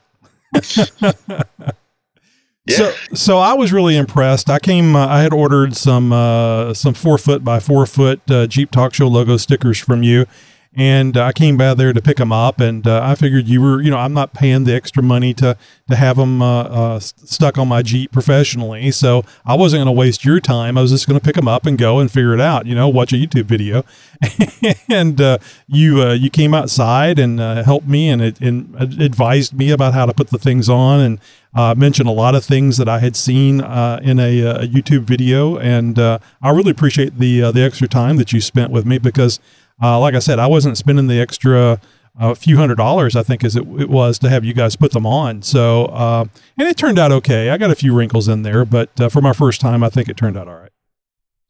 most of the time uh, on those installs, if unless you're right up on it, I, I mean, not that you don't want, you know, you don't want it there anyway, but no one's going to know it's there except for you. Exactly. and that's, you know, and that, yeah, I mean, that's part of it. You know, we all, we all make, I mean, I could, I can go through and I can nitpick every job I do, every job someone else does. And, you know, unless it's a, a, a, horrible mess up, Right.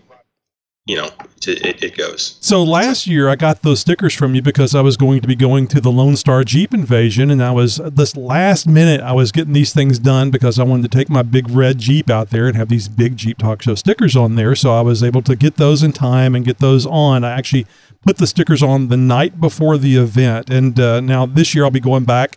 And uh, I, mentioned uh, to you before we uh, we started recording here about uh, if you were going to go out there, and I think you said uh, you know, it's it's under a lot of a lot of papers. You're you're thinking about it. You're considering it. But one you are going to be going to is the the Gillman Jeep event that's coming up here on February the eighth. Yes, yes. Let me talk about that for a little bit. The uh, this will be the second one we've done. We did this last February, uh, and I've done a lot of work with the Gillman companies, particularly with their Subaru events, and they've gone so well. They said, "Hey, let's do one for Jeep."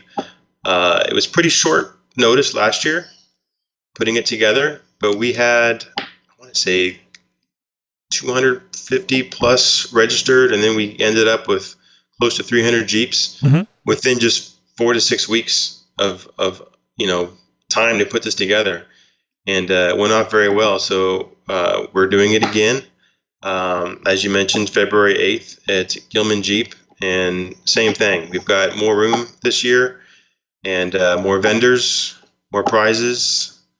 Uh, we're still got a couple uh, things in the works. I know we're getting short on it, but uh, I think it's going to be fantastic. Yeah, and, and, uh, and this year you'll actually be out there with a Jeep. and I will be out there with a Jeep. Yeah. Yep.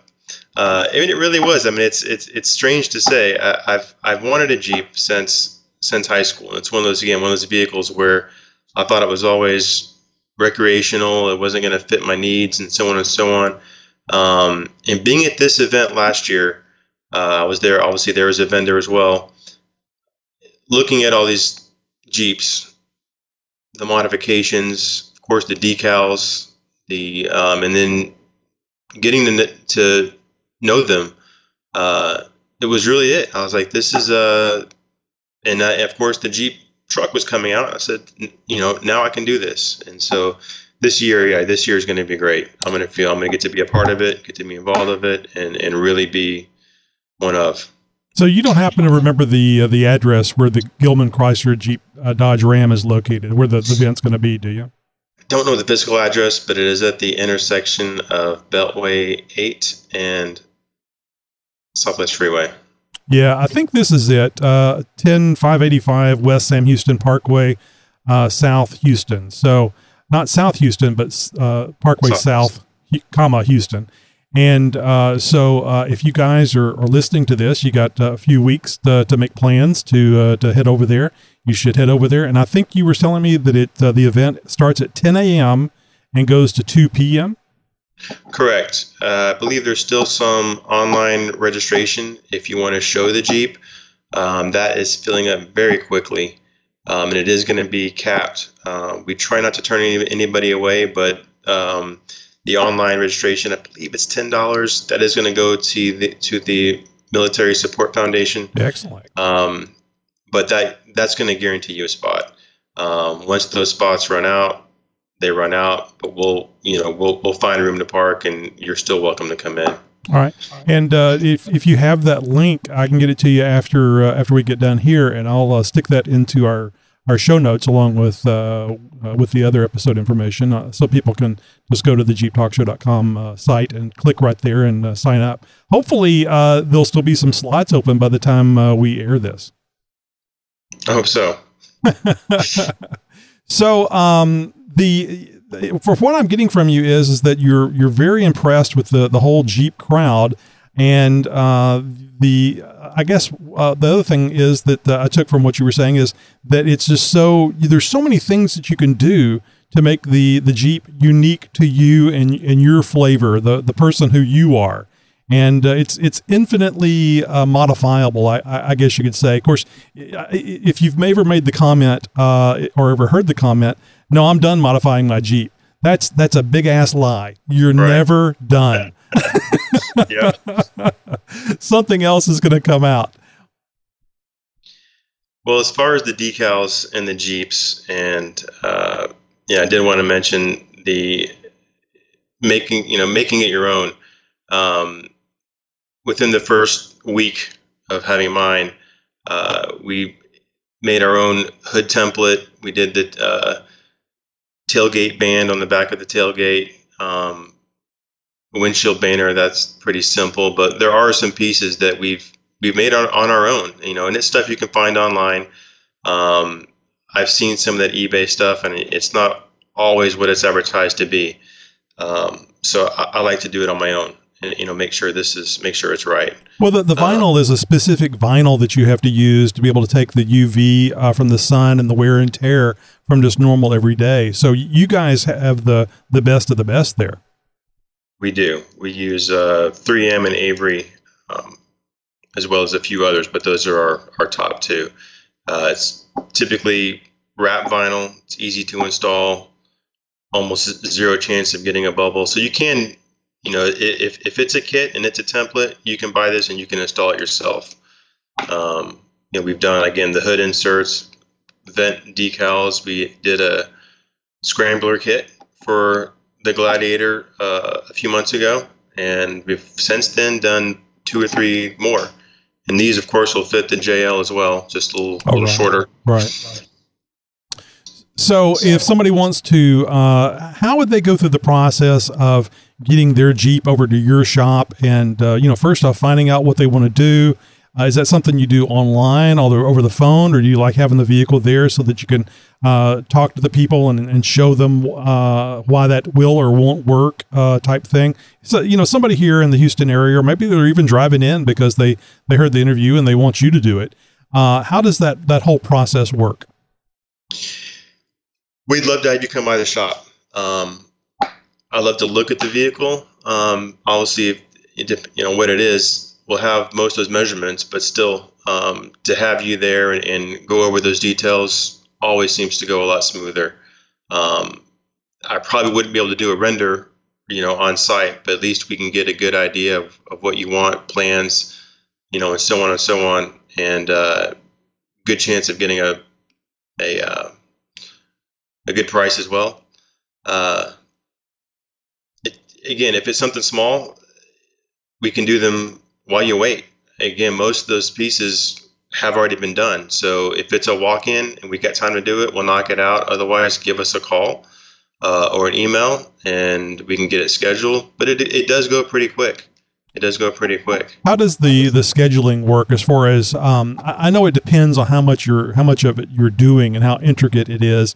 But generally speaking, if somebody was maybe doing the the tailgate and uh, you mentioned some, I think some side treatments, some small side treatments that you had done on a Gladiator, uh, how long did that take? And and basically, how long would somebody have to be without their beloved Jeep? Depending on the, again the length of what we're doing, um, we'll go back to uh, Cliff for that example. Right. That that was four hours. Um, but that was, you know, we didn't cut anything until he showed up um, you know, clean, prep, remove, install. Um, that was our first time to pull that apart. So, you know, we had to take out the tail lights, debadge, take out the rear camera. Oh my clean, goodness. Yeah, I didn't even prep. think about all that. Um, I, I, I, made a stencil for the Jeep badge in the back. So knowing that the next time one comes in, I'll have a stencil for it. So we don't have to hand measure all those little pieces and add new adhesive and, and so on and so on. But um, again, he had called beforehand, um, sent me an email, and said, "Hey, this is what I want to do. Here's some pictures." Uh, I was able to, you know, measure the area with some software that you know had has the Jeep in it uh, to get rough figures. And within, you know, I said, "Hey, how's next Tuesday look? Looks good. I'll see you in the morning." He was out of there by one o'clock. Oh, I bet you he was excited too. It's uh, it's wonderful to customize a Jeep. It just it gives you a, a nice uh, warm feeling, uh, and I don't mean like wet in the bed warm. I mean a good warm. well, the the smile on the customer's face when they when they see the car complete. Um, most of the time, they're not there while it's being done. He did wait, so he was kind of coming back and forth, and again, you know, Jeep owner to Jeep owner. We got to kind of talk for a little bit. Uh-huh. Uh, Did you tell but, him to, to, sit down and relax, Cliff? It's yeah. going to be okay. Take a break. We're good.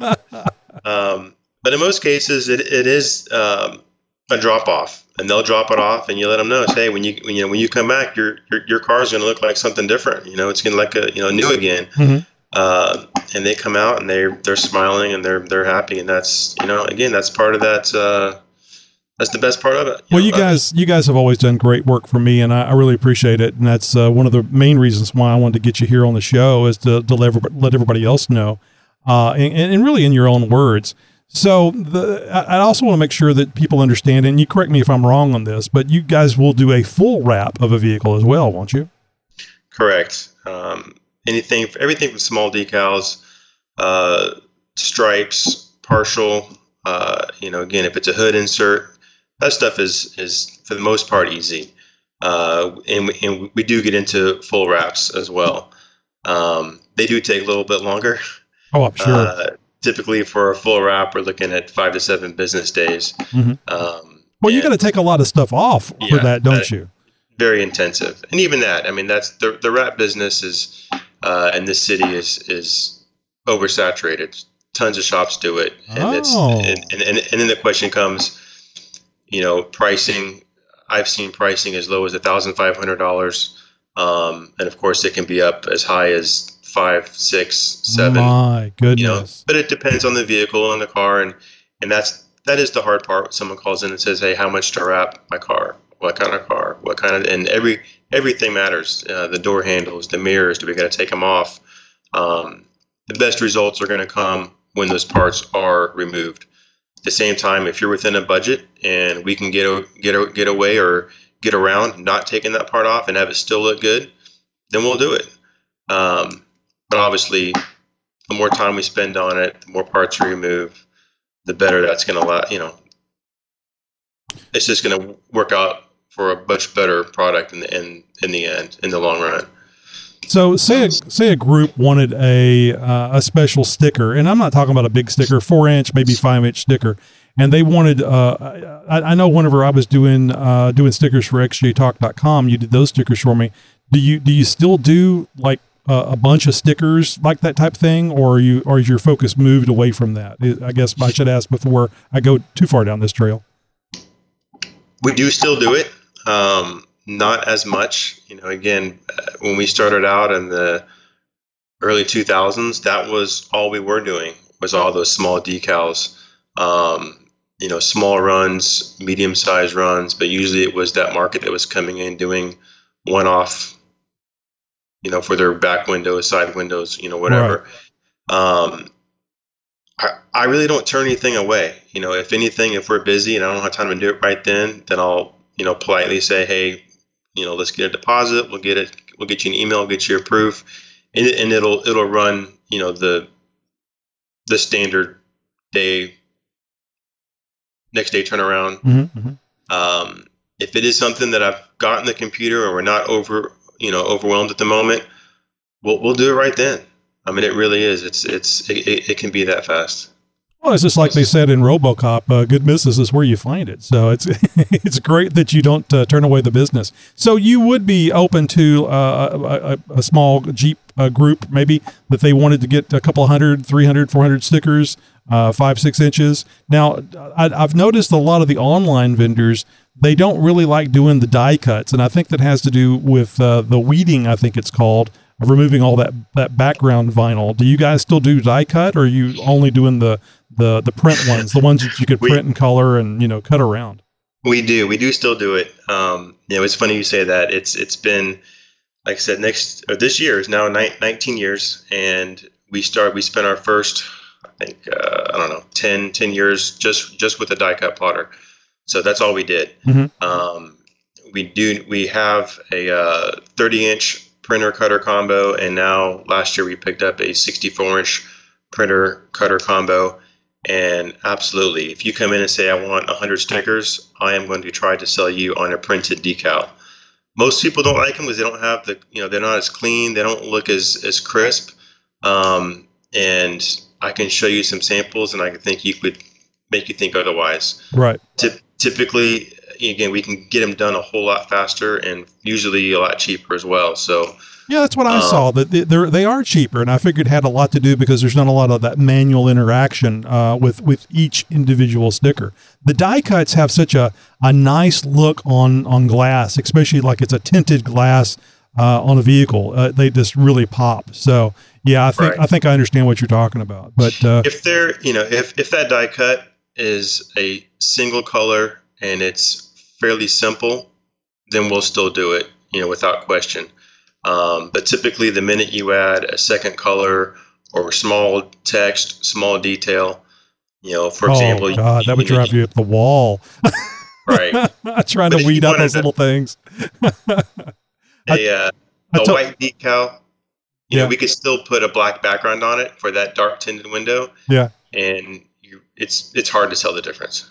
So, uh, if people wanted to get a price for something, would they just give you a call, send you an email? How would they go about uh, contacting to, to get a you know because everybody needs to know what it's going to cost them before they uh, before they make the plunge. Correct. Uh, prefer email. Um, at the same time, if you want to give us a call, it's likely we can get you a quote by phone. But if you have some artwork or you have anything you want us to look at, then again, we're just going to ask you to, you know, give us a drop through the email and uh, we are quick to respond. So that, that that does go quick. Excellent. Now, now I just want to point out to you. I know that you didn't want to come on here and do this interview until you had a Jeep because it was a Jeep show. Do you see how much we talked about stickers and uh, die cuts and wraps and everything? We had plenty to talk about just on yeah, the thing that yeah. you've been living your life at for so many years. yeah.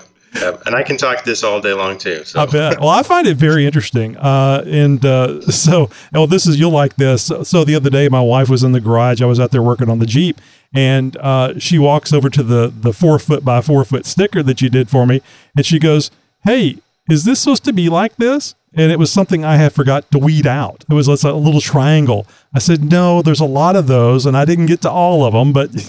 get off my back. Nobody's noticed that I didn't weed the sticker properly. no big deal. Yeah, yeah. So, uh, you know, I, I, got all excited about this, and I forgot to mention you actually have something to uh, to give away for our, our listeners. I do. I do. I was excited to uh, be a part of this, and uh, I did want to give away uh, my favorite thing that I've done to my Jeep, which is uh, the matte black hood insert. The like I mentioned, the first day I had my Jeep, uh, that morning on the way to drop it off, it was very early in the morning, and the sun was beaming right off the center of that hood. Mm-hmm. I thought, now I know why they put that matte black hood insert. And um, so I've got one to give away for a JL or JT, and I've got fitment for Rubicon or non Rubicon.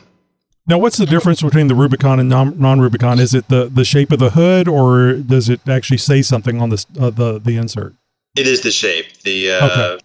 the Rubicon has the the vents, you know, on the hood, so it's a little bit thinner. Um, and these, um, I did again, I did make two separate pieces, um, and these will just overlay. You don't have to take anything off the hood to get these to fit. They will lay right on. They are air release vinyl. Um, you oh. can do these yourself. So yeah, I mean, it's it's they're easy to put on. Well, you know, there's another thing uh, that maybe you didn't think of uh, when people have the light bars. Uh, very often, the the glare from the hood is just horrific when you turn those things on. They they put out so much light, and of course, the hood's going to catch some of that light. So uh, this thing will actually make that better as well. Yes. Yep. So, uh, what we normally do is we like to uh, put this out to our, our listeners in, in the form of they got to call in and uh, into our voicemail line, and uh, they have to be a certain caller. So, if you don't mind, pick a number between 1 and 10, and, and whatever number this is, this is going to be the, the number caller that these uh, these folks have to uh, have to be to, to win this. All right, let's go with six. All right, caller number six. And then the other thing we like to do is uh, we, we like to make them work a little bit for this. So we, we have a, like uh, the radio station say, uh, the phrase that pays or the phrase that they have to say, and they have to say this perfectly. So the, I always say the longer the better.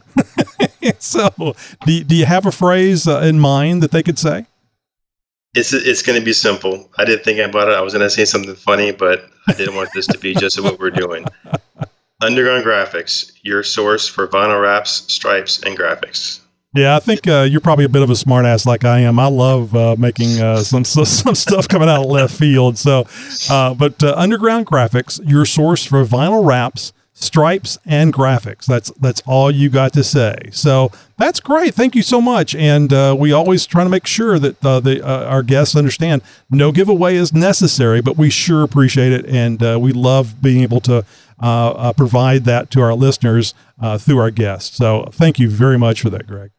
You're welcome. You must be 18 years of age or older. Your mailing address must be in the continental United States. You may only call in once per giveaway. Any required word or phrase must be said exactly and completely the first time. Your call must include your caller ID. One chance to win per individual per giveaway. All these rules must be followed unless otherwise stated. Failure to follow these rules will disqualify you from being eligible for the giveaway. We will contact you with a text message at the number you called from. Good luck, Jeeper. Well, Greg, let's remind folks. Uh, we, we mentioned the Instagram, the Facebook before, but let's remind them again. And of course, uh, where your website is, because they'll need that information when they give you a call to set up a time to come by and either get decals or maybe a full Jeep wrap on their on their, their beloved Jeep. That'd be great. That'd be great. We have not done one yet. So, and I, I was going to do mine, and I, I got that new Sting color, and I'm just not there yet. Um, so the website is uh, www.undergroundgraphics, and the Facebook and Instagram is uh, at undergroundgrfx. Yeah, that one threw me off a little bit at the first. I, I think I had saw a Facebook post is how I found it. So that's great. All right. Well, Greg, thank you so much. And uh, I hope the interview uh, was uh, a little less stressful than maybe what you thought it was going to be. And uh, so glad that you finally uh, finally were here with us. And, and maybe I'll be seeing you out there at uh, Gillman Dodge on February the 8th with, with my Jeep with my underground graphics logos on the sides. I hope so. I hope to see you there. Hey, big thanks goes out to Greg uh, for coming on the show, taking the time to talk about, of course, his new Jeep Gladiator, rubbing that in. Thanks, pal. and his business, undergroundgraphics.com. I can't wait to see what he ends up doing with that thing and, and his business. What kind of wrap are you going to put on that, Greg? Hey, remember, you can see Greg and Tony both in Houston at the Gillman Jeep event on February 8th. That's right around the corner. See episode 421 in the show notes for more details at jeeptalkshow.com. Hey, don't forget, if you have an idea for a guest, we want to know about it. Do you work in the off road industry or know somebody who does? Maybe you would like to be a guest on the Jeep Talk Show yourself. We'd love to hear your Jeep story. Just go to jeeptalkshow.com slash contact right now and share your idea for our next great guest. Who knows? Very well, could be you. From overlandingsight.com, we'll find out what it's like to overland in foreign countries, including Iran. From the mind of Nikki G. This portion of Nikki G brought to you by Pickled Eggs. Want to practice for an appearance on Fear Factor? Try eating a pickled egg. That's pickled eggs. Ugh. Hey, this is Nikki G, and I just got a quick question about the half a million dollar Jeep. Yeah, it's bulletproof, and it can protect me from IEDs, but can it protect me from a broken heart left now that McDonald's has stopped serving the McRib? And also, does it have cup holders? All right, boys and girls, I'll chat at you later. You have a good one. Bye. That'd be great. You know, five hundred thousand dollars, no cup holders. That Not would be a single one. for five hundred thousand dollars. You can hire somebody to hold your cups for you, and I'm and I'm talking right. about all the cups. Have you ever wondered what your Wrangler or a Wrangler of similar, similar ilk would look like with a specific part before actually making the purchase? Oh boy, haven't we all? Now, sure, you can root around social media sites, exploring hashtags until you finally stumble around, around what you thought you were hoping to see. Who wants to waste hours upon hours doing stuff like that? Extreme Terrain's brand new Jeep Wrangler Photo Build Hub makes makes it easy to search for images or modded Wranglers like your very own for inspiration on your next purchase. And it's super easy to use too. Check it out. Once you select your Wrangler's generation, color, submodel, and engine on Extreme Terrain's site, the feed will automatically populate a sortable and filterable list of Wranglers just like yours with the mods that you may or may not already have. Check it out for yourself by clicking the link in today's show notes at jeeptalkshow.com and look for episode 421. I'll have the link there and you can uh, custom build your own Jeep any which way you want. See what your Jeep could look like with anything from extreme terrain. You know, Josh, we've had a long relationship with Extreme Terrain, and I think largely due to that uh, long relationship, uh, you know, we've we've been looking at their site and doing stuff with them, and just seeing them uh, Putting their kids through college, yeah, all that. yeah, yeah, and uh, it's just amazing to me the level of effort that this business puts into like this thing you were just talking about ways that you can see things online. Uh, it, it just makes it the whole customer service uh, aspect of it uh, much better. And uh, they also too we haven't talked about it in a while but all the uh, the stuff that they do for keeping trails open and uh, uh, investing money into uh, charities it's oh yeah no grant programs Yeah, and, yeah. and and other things like that really extreme terrain has taken stewardship with the off-road community to a whole nother level and if you're looking for a company to really stand behind uh, I would highly recommend Extreme Terrain just because of how involved they are with the Jeep community, both locally and nationally, in fact. Uh, and and everything that they're doing to constantly improve their site and the interaction with the Jeep world, and to educate everybody out there uh, from you know your first time wheeler to somebody who's on their sixth or seventh Jeep. Uh, they've got something for everybody there, regardless of your skill level or or uh, information level. Um, so whatever you're looking for, go check it out, Extreme Terrain, and see all of the things that they have done to really make owning a Jeep just that much more enjoyable. Oh, and uh, coming up, uh, Go Topless Day, which they are now uh, the the force behind Go Topless Day. So they're really in, involved in the, the Jeep community, and I I'm very proud that they uh, select to advertise with us. Hey, would you like the Jeep Talk Show to review a product? You would you like us to take your product through its paces and put it to the test? We've prided ourselves on the fact that we do not pull punches here on the show. If we if we review a product and it doesn't live up to its name or claims, we let you know. So let us know if there's something that you want us to take a look at. And coming up in a few minutes, we're going to be hearing a little bit about some events that are happening in your hometown and around the nation in Wheeling Ware. So I transferred jobs. That is transfer jobs, transfer locations. Used to have the talk show every Friday driving to work. I usually got the entire show in because it was a long drive to work. Now, my 15 minute drive to work doesn't get it done. Driving home tonight, I'm like, ah, let me look for the podcast. I'm going to get it. It's going to be good. Turns out the podcast wasn't there. get home, check Facebook. I'm like, all right, what's going on? 421. This is your home now. Just on Facebook. No more podcasts. Start listening. And I was pissed. Not really pissed. I'm like, ah, to each your own. Josh is going to move on. No big deal. No, I mean, it's kind of a big deal. I appreciate all of his knowledge and what he teaches and does. And listen, listen, listen.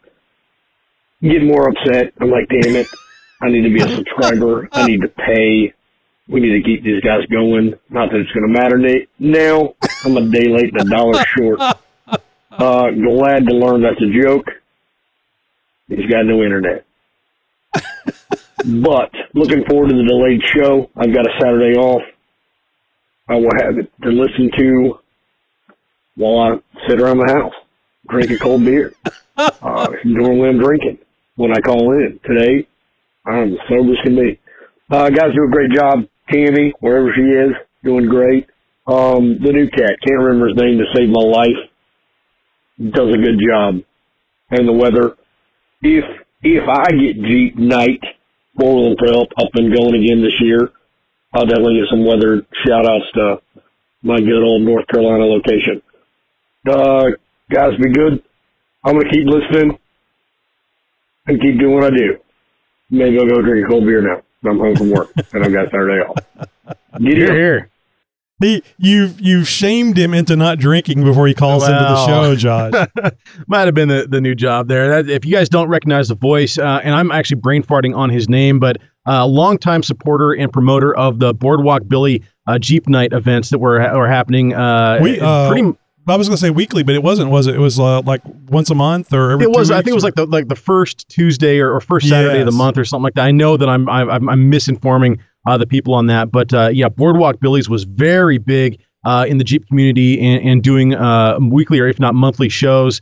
Uh, uh, there, you know, uh, show and shines, and you know, Jeep shows. That, that Collecting sort of money stuff. for- to and help yeah, people, and, yeah. and raising money for for good charities and stuff like that. So uh, we definitely supported uh, Boardwalk Billy's cause, and and the gentleman who just called in was uh, was promoting that uh, quite actively here through the show as well. So glad to glad to hear you got a new job, moving on to bigger and better things, bud. And uh, uh, unfortunately, not having the time to listen to the show as much That's anymore. that's just piss poor planning. You need to find a job that's further away. You're gonna have to have to take the long way home from now on, I guess. I don't know. He'd be sitting out in the driveway. Somebody's thinking he's uh, cooking the meth out there or something. Oh no!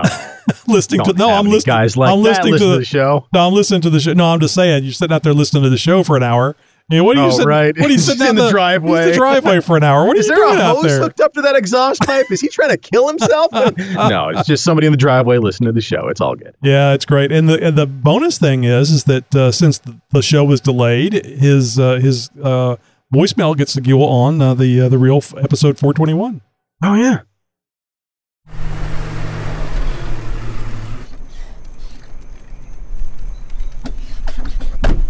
Oh, still nice and chilly outside. I'm not looking forward to uh, to spring, or I know I know a lot of people are because they, they don't like the snow and the ice. I don't. I, I, I can't say I, I, I blame them for that, but uh, boy, I'm liking the cold temperatures. I get actually get to sleep under the covers, Josh. Oh well, you know, out, out here it's all pretty mild in Northwest, generally all year round. Um, and I, I know that you don't uh, see the cold as much as we do out here, but uh, man, I do love the cold, and and as uh, way much, uh, way more than than the uh, than the hot. Uh, anything over 80 degrees, and I am just miserable. But you know, a nice 30, 35, uh, 40 degree day, no problem at all. I'm just fine in my jeans and sweatshirt. Yeah, it's nice, especially if you're a fat boy. Uh, the the chillier outside, it's uh, the better it is until your fingers start getting too cold. And uh, yeah. uh, if you got fat fingers, then you got bigger problems.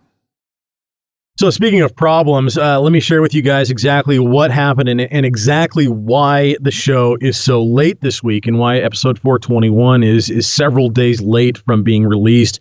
Now Thursday night, uh, I get home and uh, you know ready to do the show. I come into the studio and uh, lo and behold, no internet.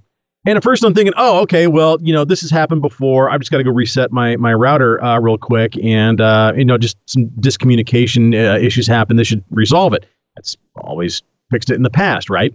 Um, and so I reset the router and I come back in the studio and I'm sitting there waiting and I'm waiting. And I'm usually I've you know got my phone in my hand. It's, it's a several minute process for for the router to reset and and you know uh, fully come come to life and everything. And so I'm looking for the wireless signal to pop up on my phone to let me know that the router has gone through its its startup procedure and I can you know log on and, and finish up my show notes and we can do the show. This doesn't happen.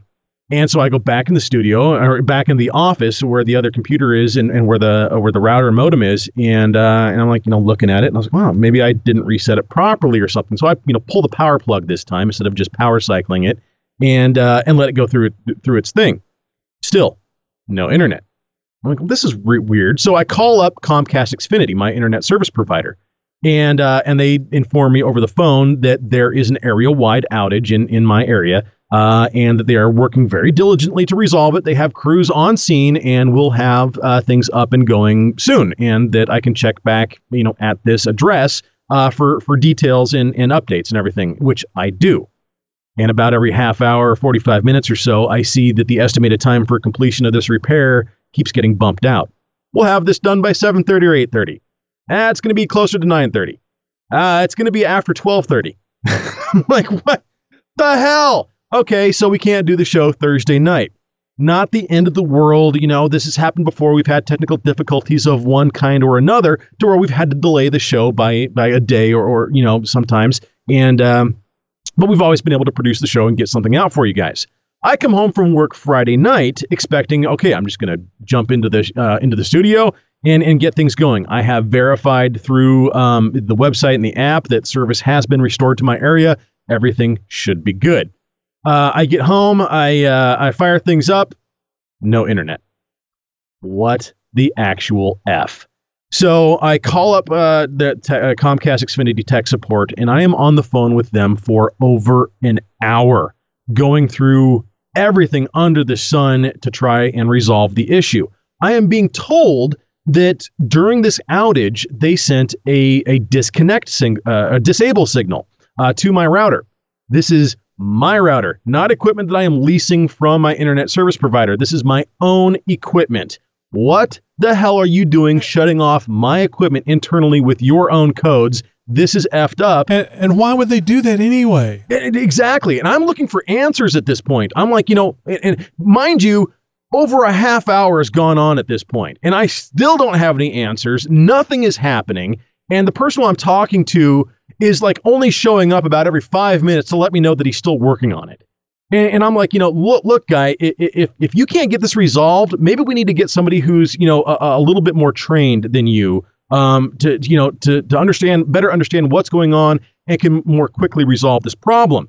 Uh, because you know I've been on the phone with you now for over a half hour, and we are no no closer to resolving this or having any answers at all than we were when I first started. Um, and mind you, we're into day two now at this point. So um, another half hour goes by, and, and he thinks, well, I think what happened, um, what you know, was this: we sent this this this disconnect uh, signal, and for some reason, it you know it shut off things internally, and so I just got to send uh, these activation codes, and I just got to find the right one to get your equipment to turn back on. Okay, fine, do whatever you got to do. Another half hour goes by, and still no resolution here and he's trying this, he's trying that. I assure you, I'm trying to work on things. And I'm getting frustrated here because, you know, I'm getting no feedback, I'm getting no help, and things are not getting resolved. You got better time, better things to do than sit there No, and seriously. listen to them come up with the BS responses. Seriously, so I'm like, look, look, man, you need to transfer me. I need, I need, um, you know, somebody who is above you, who is better trained, who has been there longer than you. Something. Let me speak with your supervisor.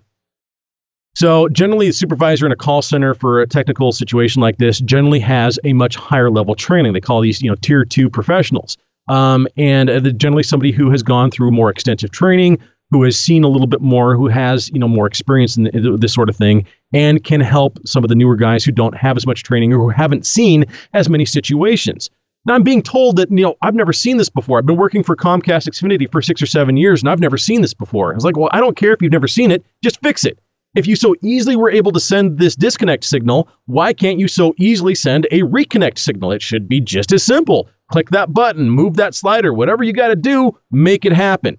So finally, after an hour and 15 minutes, he finally gets to the point of where he can't figure anything out and is forced to now transfer me to a supervisor. And I'm on hold for, I don't know, 10 or 15 minutes additionally. I hear the line click over. I can hear the background noise. I can hear the supervisor picking up the headset or the phone or whatever and then promptly hanging up on me. oh, I was so effing livid. It's not even funny. And so I immediately call back. And of oh, course, I you're supposed to give up. After that No, much right. time, you're supposed Yeah, to give right. up. That's No, what no, every no, no, no. normal cable subscriber would do. I roll. You're supposed That's to hang not up. how I roll. so uh, no, I was not letting this go. I, I call back. I of course get a completely different call center. Immediately demand getting uh, transferred to a supervisor, um, somebody at least tier two, if not tier three, uh, who I need to talk to to figure something out. Because at this point, I'm pissed off. Um, things still aren't fixed, and I've had a whole lot of my time wasted. She pre- proceeds to tell me that uh, there's nothing more that they can do. They have to send a technician out, um, and that I may even be charged for the visit if it turns out the technician finds that that the problem is not with their pro- with their system, that it's something with the wiring in the house or um, or, or my equipment.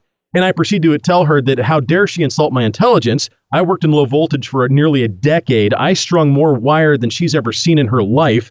Um, I'm an engineer by trade. I, I've been tech savvy as far as communications and and and computer equipment and that stuff goes for you know most of my life.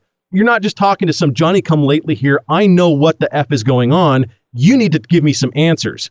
She couldn't.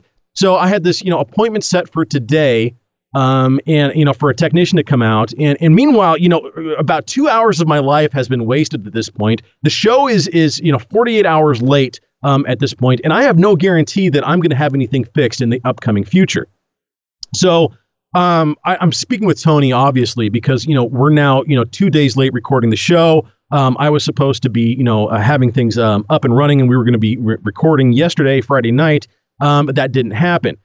Tony, thankfully, uh, used some of his expertise to help uh, do some more troubleshooting with me. I had gone as far as you know as I could go. Um, Tony, being an IT expert and working in that field for many many years, um, had a little bit more deeper understanding. Was able to walk me through uh, some things to where we were able to determine uh, that my equipment was indeed faulty. However, it's awfully a, a, a big coincidence that you know my equipment and this area-wide outage would happen at the exact same time and that here I am getting um, what I find out later being lied to by a technician from the company who I'm buying my internet uh, service from um, about this disconnect and, and uh, signal being sent and all that. That's not what they do. They don't even have such a thing. That's not how the system works. So I spent an hour plus, hour and a half. You know, with somebody who was lying to me the entire time, who very well just could have been playing games on his phone instead of actually trying to help me. Um, so I uh, I determined that it's likely my equipment that has gone bad. It is related to this uh, this outage somehow or another. It's just too much of a coincidence. Um, so I go today this morning. I, I wake up and I, I go in and buy a new router. Um, I come home, install it, go through the activation process, which unto itself was almost an hour long because for whatever reason, some notes they had put in the account, um, all these signals that were going back and forth between my address. Be careful with this guy. Delay him as much as possible. so the system was all backed up and and they they they had to clear out a bunch of stuff to finally get the activation code to send down the line and, and get the signal strength back up to 100% to where I could actually use my internet service and that was a whole procedure this morning to, to go through um and and uh, after speaking with the uh, the supervisor last night, they said, you know, regardless of whether or not you get it up and working yourself, or if the uh, technician gets things going, um, you need to call us and and and we'll get things resolved because I made a very very big stink about how much of an inconvenience this was and just how many people this affected. Because we're not just talking about my internet or that I couldn't watch, you know, um, a, a basketball game Right. or I couldn't, you know, check my Facebook or, or send an email or something. Well, this is affecting tens of thousands of people. And and this is unacceptable and this can't be happening. And and the fact that I was lied to and that I may have to pay for the repair and all this other stuff is just absolutely out of the out of the question. So I um, get the router up and going. I call up the customer service retention department, a, a department who I've actually um, had a few dealings with before in the past uh, because of one issue or, or another, and proceed to tell this person the entire story and absolutely blow his effing mind. He's been working for Comcast for the better part of 20 years and has never seen anything like this. And he, he doesn't know what to do. So he put in um, a request for a ticket uh, to where they're actually going to reimburse me for the replacement cost of the router that I had to buy, you know, $200 piece of equipment.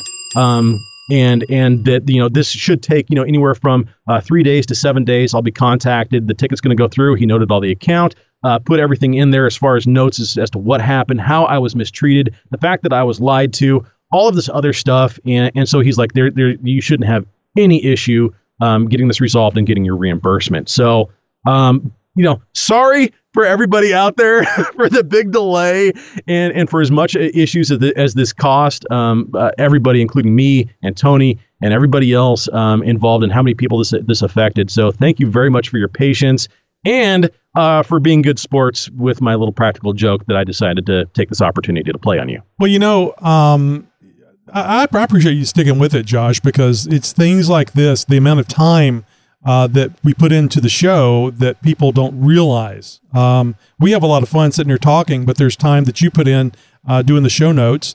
Uh, there's time, a lot of time I put in, probably equal amount of time uh, editing the show and producing the show and you know putting it up so people can listen to it. Uh, and then there's the the the stories that you come up with uh, the the Jeep news, the tech, especially the tech segments, because the tech segments are very detailed. So there's a lot of time and effort put into the show, uh, even if it didn't sound like it. uh, but to, to put this on top of it and the expense, I mean, you probably could have lived a few days without internet. Otherwise, the only the the major uh, focus on this was getting it back up so we could record the show. So I really appreciate it. I think the listeners really appreciate your efforts. And uh, I, I just wish this wasn't something you had to go through. Now, I, I want to ask you something, kind of kind of theoretical here. You said that they, they do not have a disconnect signal uh, that they can actually send out to to disconnect your. Was it disconnect? What was the what was the word you used? uh, disable. Disable. To disable your router. What if they do and he slipped up? Have you have you ever heard or seen the show uh, Halt and Catch Fire? No, but I There's did have a. There's have a little show about about this, about an instruction, a computer instruction that was supposedly put in a uh, in the the CPU, a halt and catch fire. So I'm thinking that maybe you had a halt and catch fire instruction that you No. you're going to see men men in black show up soon to erase that uh, that thing, and they're going to this segment of the show will be missing soon. Right. Have the uh, the silver thing pop up and flash me in the eyes and Yeah, yeah, yeah. that sort of thing.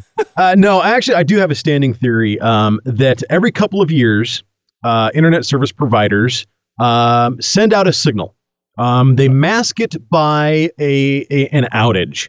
Uh, because that is something that people don't know a whole lot about. It is beyond their their pay level of their their expertise, something that they can't understand, um, and they leave it up to the professionals to handle. Um, however, uh, these this uh, signal that is sent is meant to only destroy equipment that is not theirs. And so, therefore, makes the people who have been leasing equipment and saving money, who have not been leasing equipment and have been saving money by using their own equipment, um, it makes them pay for it uh, by then destroying their equipment every couple of years uh, by this erroneous signal that gets sent out, uh, forcing them to either A, buy more equipment, or B, start leasing the equipment to avoid this sort of thing from happening. Oh, absolutely. Because you would you would have said seems- you would have just said fix this damn thing now. I'm paying for this every month, and then they they have this bankroll they've been collecting for however many Right. years, so they can easily afford uh, to pay that and make themselves look like uh, kings and queens. just too plausible of an idea. It is entirely too easy for that to happen. It's it's entirely possible. The technology exists, I'm sure, uh, you know, it's not out of the realm uh, uh, of expectation for this sort of thing to happen um, as, you know, standard business practice for something like an internet and cable service provider. So yeah, you know, I I don't know. Um, it, it's fixed now. It sounds like I'm going to get reimbursed for for my investment. Thank goodness, because uh, really an extra 200 bucks right now is is not something I really wanted to to, to fork out, especially with what I have going coming up in the very very near future. Um, so moving, kind of shifting gears from the uh, the internet stuff and the and the practical joke and, and all that sort of stuff. Um, um, moving forward, I, you know, I've got the Easter Jeep Safari coming up in Moab, uh, Moab, Utah, here in uh, beginning of April, uh, and we're already at the end of January. So that leaves me February and March to handle all of my logistics, handle any sort of repairs or modifications that I need to do to the, do to the Jeep to get it ready for uh, three to four days in Moab, Utah, here in April. Oh, wait a minute, Josh. You know, you were talking about your uh, your buddy that has the trailer and stuff uh, may not Yeah. be available. We need to put the word out now. There may be somebody in your area that's going to Moab or wanted to but didn't want to go alone that has a trailer. And you know, I didn't uh, think about that, Tony. Uh, that's that's a good point. Um, as something I, w- I wouldn't really have ordinarily um, stepped up and and asked uh, listeners to uh, to chime in about. But uh, if you are in the Portland metro area or some somewhere relatively close between uh, Portland and say the California border, um, uh, and are planning on heading to to Moab, Utah for Easter Jeep Safari, have a trailer, um, maybe even have an extra space on your trailer for for another Jeep, something like that. Um, I will be happy to pay for your gas uh, going down there uh, to get my Jeep down there. Um, I, I do have a buddy at work uh, who has an F 350 King Ranch um, who was going to be borrowing a trailer. I was even possibly thinking about just renting a U Haul trailer or something like that uh, and was willing to tow my Jeep down there for me. Um, just for the sake of, of going with me, and I would pay for the gas and the lodging and you know all that sort of stuff, uh, and and for him to experience what Easter Jeep Safari is uh, and all that stuff. He was willing to he willing to take a couple days off of work with me and uh, and go do this. Well, find out that he's uh, he's a little on the fence now. Um, he's not sure if he can take the time off. He's got some other things uh, coming up. There's a there's a trade show involved. He's got some things with the family involved. So now it's I'm a little more uncertain about whether or not he's going to be able to do this. I am going regardless, even if I have to drive my Jeep down there. Um, I, I am going to make this show. So Easter Jeep Safari is happening for the Jeep Talk Show in 2020. The dates that I'm going are going to be April 9th through the 11th. That's Thursday through Saturday. Uh, probably be coming back either Saturday night or Sunday morning. I'll be arriving uh, probably at some point either Wednesday night or Thursday morning, uh, depending. I may even be Thursday night, uh, depending on uh, how the transportation uh, thing happens. The reason why I'm selecting those dates and not earlier um, is because primarily of the big vendor show that is happening there. As much as I would like to go to Moab and just wheel my pants off, um, I'm going down there for the sake of the show. Uh, to get content, uh, to uh, to get interviews, to talk with other Jeepers, um, that sort of stuff. And so, even though I will be doing a couple of trail rides, the primary focus for me going down to Moab, Utah for the Easter Jeep Safari is to get content for the show and to, to bring to you guys the experience that you wouldn't otherwise be able to participate in. So that's what's happening here in the near future. I've got gear labor that is paid for. I'm scheduling the install for mid to late February for my 456s to go in. Um, the uh, disc brake swap uh, parts are going to be coming in. I've got a junkyard trip planned here in the next week, weather providing, of course. So we're supposed to get about a week straight of rain right now. So I may have to put that out for another week. So things are starting to fall into place and things are happening very quickly here as we kind of get into crunch time before Easter Jeep Safari.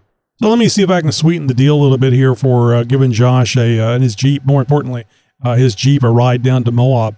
Um, think of uh, four hours of Jeep news and tech talk because Josh could entertain you the the entire way down because he's got lungs like a dolphin and you probably wouldn't you probably wouldn't inhale the the entire trip. So just think of your own personal Jeep talk show while you're uh, while you're wheeling uh, uh, down uh, Josh down the uh, the road there a bit.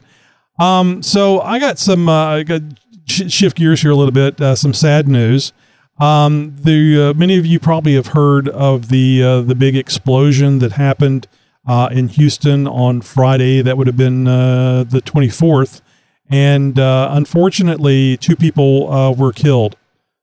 And at, at first, whenever you know, I, I woke up early. I get to work on work from home on Fridays, And uh, I woke up around five or so. The uh, the explosion apparently happened around uh, four thirty in the morning. Uh, I did not feel it. Uh, if uh, I sleep pretty hard, so even if it did shake the house, I probably wouldn't have noticed it. But some 198 homes were damaged, some significantly. The and and, I, and I mentioned two people had actually died in the the explosion. So I get up and I'm watching the news and I'm thinking, oh, that's interesting. Where exactly is that located? So uh, Northwest Houston is what they were saying, and they uh, they gave the cross streets. I looked it up on uh, Google Maps, and uh, the first thing that I saw was Brave Mo- Motorsports. Now I've been in contact with Brave Mo- Motorsports to uh, get them on the show uh, as an interviewee.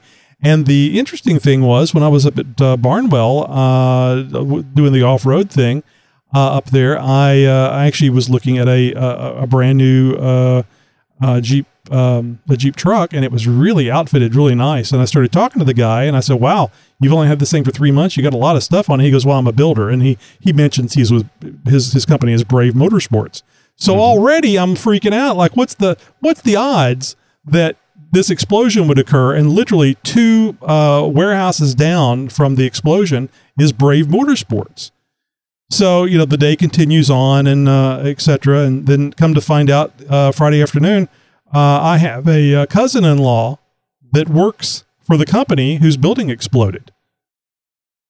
And then a couple hours later, I found out he was one of the two people that were killed in the blast. Oh. He he was literally they. This is not a a, a big building, uh, but they had a super nice gym built on the facility for the employees. So he he goes into work early in the morning, but he would go in a little earlier so he could work out in the gym. The company provided gym, and then just go to work. So he and a coworker were actually, I believe, the coworker also was was uh, working out of the gym, and he actually smelled uh, what he what he referred to as as gas, like a a, a, a fuel smell. And then he went over to the the building uh, where the, the the smell was strongest and could hear a hissing noise. And uh, he had contacted uh, the the people from uh, work to let them know that was going on. And uh, the person that he was communicating with on on his cell phone and stuff, uh, five minutes after they got off the phone, is when the explosion happened. And of course, he was not heard from again. Jeez. So, uh, you know, I nice guy. I've known him for years. Uh, haven't seen him uh, in person for a number of years. Uh, interact on Facebook, Facebook friends. Uh, he's family. And uh, first off, the Brave Motorsports was a, a coincidence, and then out of uh, all the people that are in that area, two only two people die. That's two too many, of course. But then Yeah. one of them is related through marriage to me.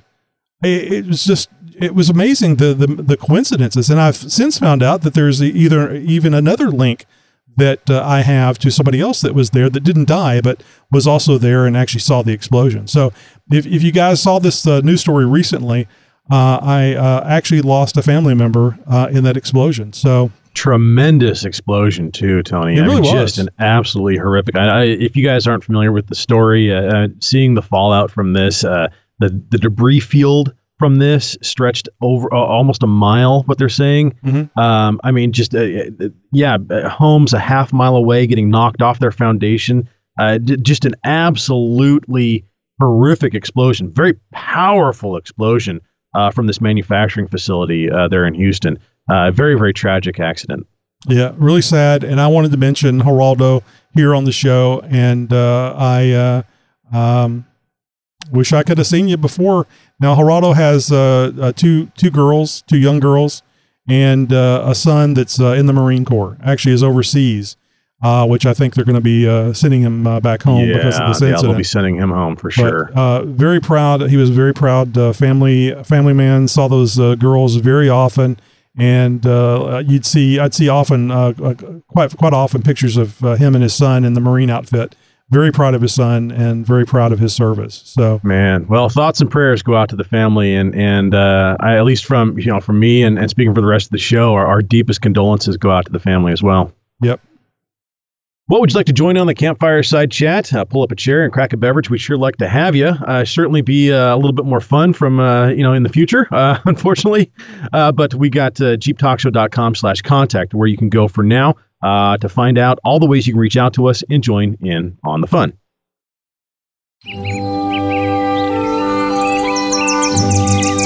Oh, but you just look at this weather. I think this is the perfect day to take the top off.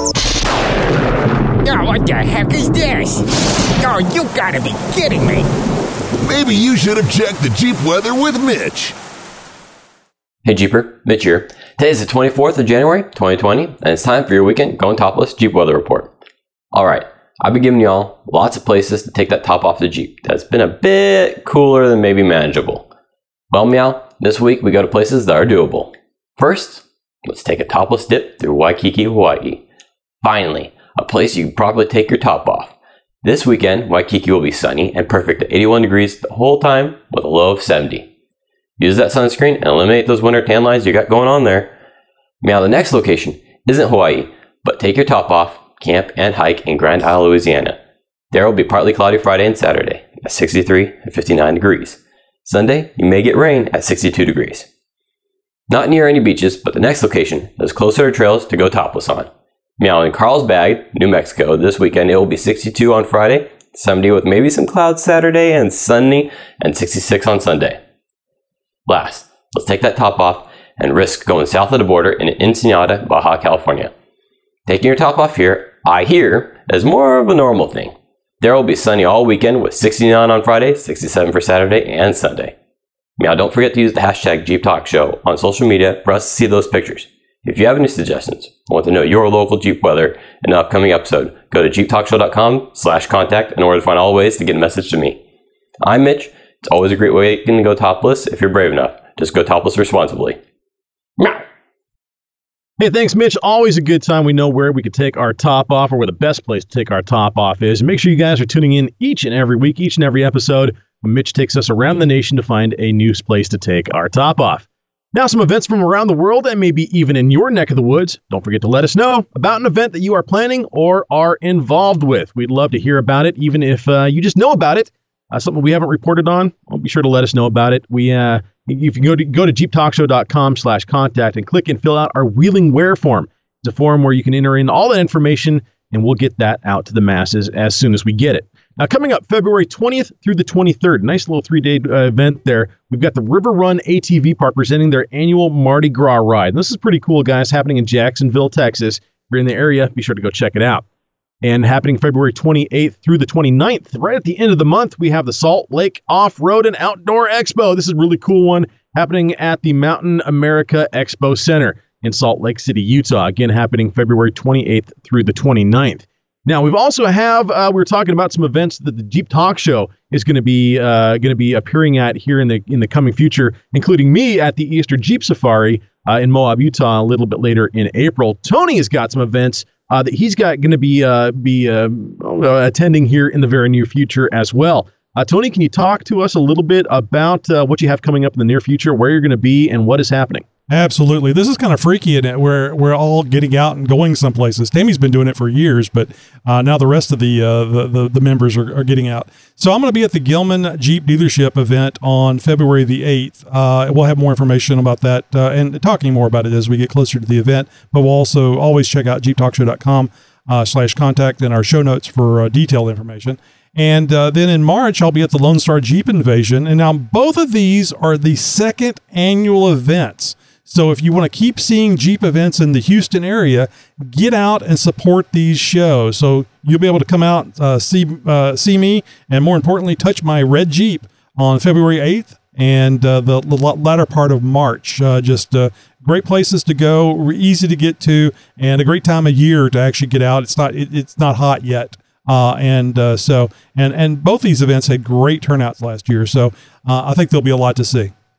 Tony, I'm glad you brought up the point about uh, asking a Jeeper whether or not they want to see Jeep events like this happening in their area. Look, if you've got uh, events that are happening in your area, and chances are that you do all the time, you may not know about it. Facebook is a great place to go for that information. Uh, maybe even your local four uh, four wheel drive and off road stores uh, will have things like you know placards, uh, flyers, things like that for upcoming events.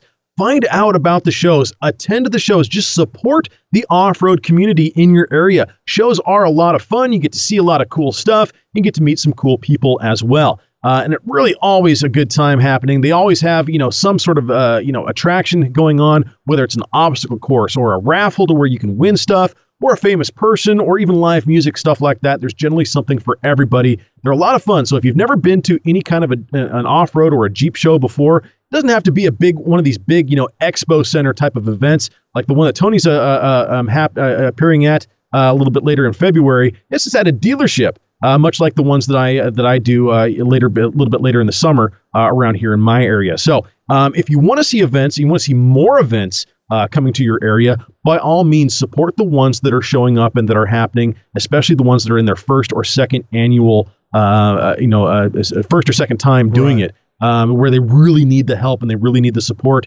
Get out there, get involved, and help support these shows. And the more that we do that, the more that they'll come around and the more fun that we can have. Oh, and I'll mention oh, oftentimes when people say support, that's a code for spend money.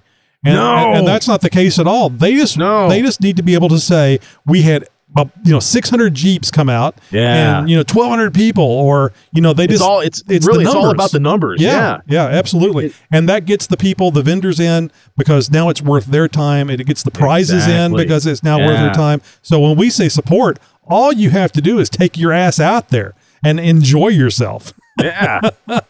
really, it's just a matter of just showing up. And that's that's what we're talking about when we say support these kinds of shows. Well, for more information like this, for more events like these, and links to for all the information that you're looking for, be sure to visit the JeepTalkShow.com website for this episode. And you're going to get all the links and all the information that you need. And that's it for the show for this week, my fellow Jeeper. Until next week, hopefully. Be sure to spread the word about the show all over your social media feeds by using the hashtag, hashtag Jeep Talk Show. And as always, thank you for listening to the world's most downloaded Jeep podcast. Warning.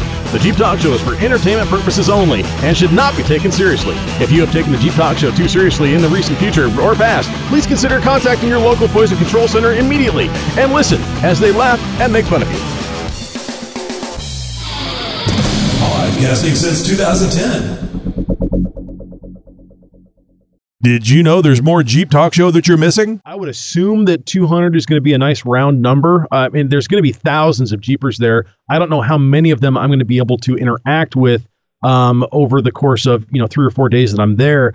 Part of me also kind of wants to drop off a couple few stickers uh, with the vendors that I talk to, oh, of course, uh, and see if they're if they'd be willing to you know have you know a, a little pile of stickers um, um, uh, there to hand out, uh, you know, as well. Or if there's goodie bags that they're handing out, we can get some of those in the in there as well. You know, something like that. I, I, to get it, just load the Jeep Talk Show app on your smartphone or tablet.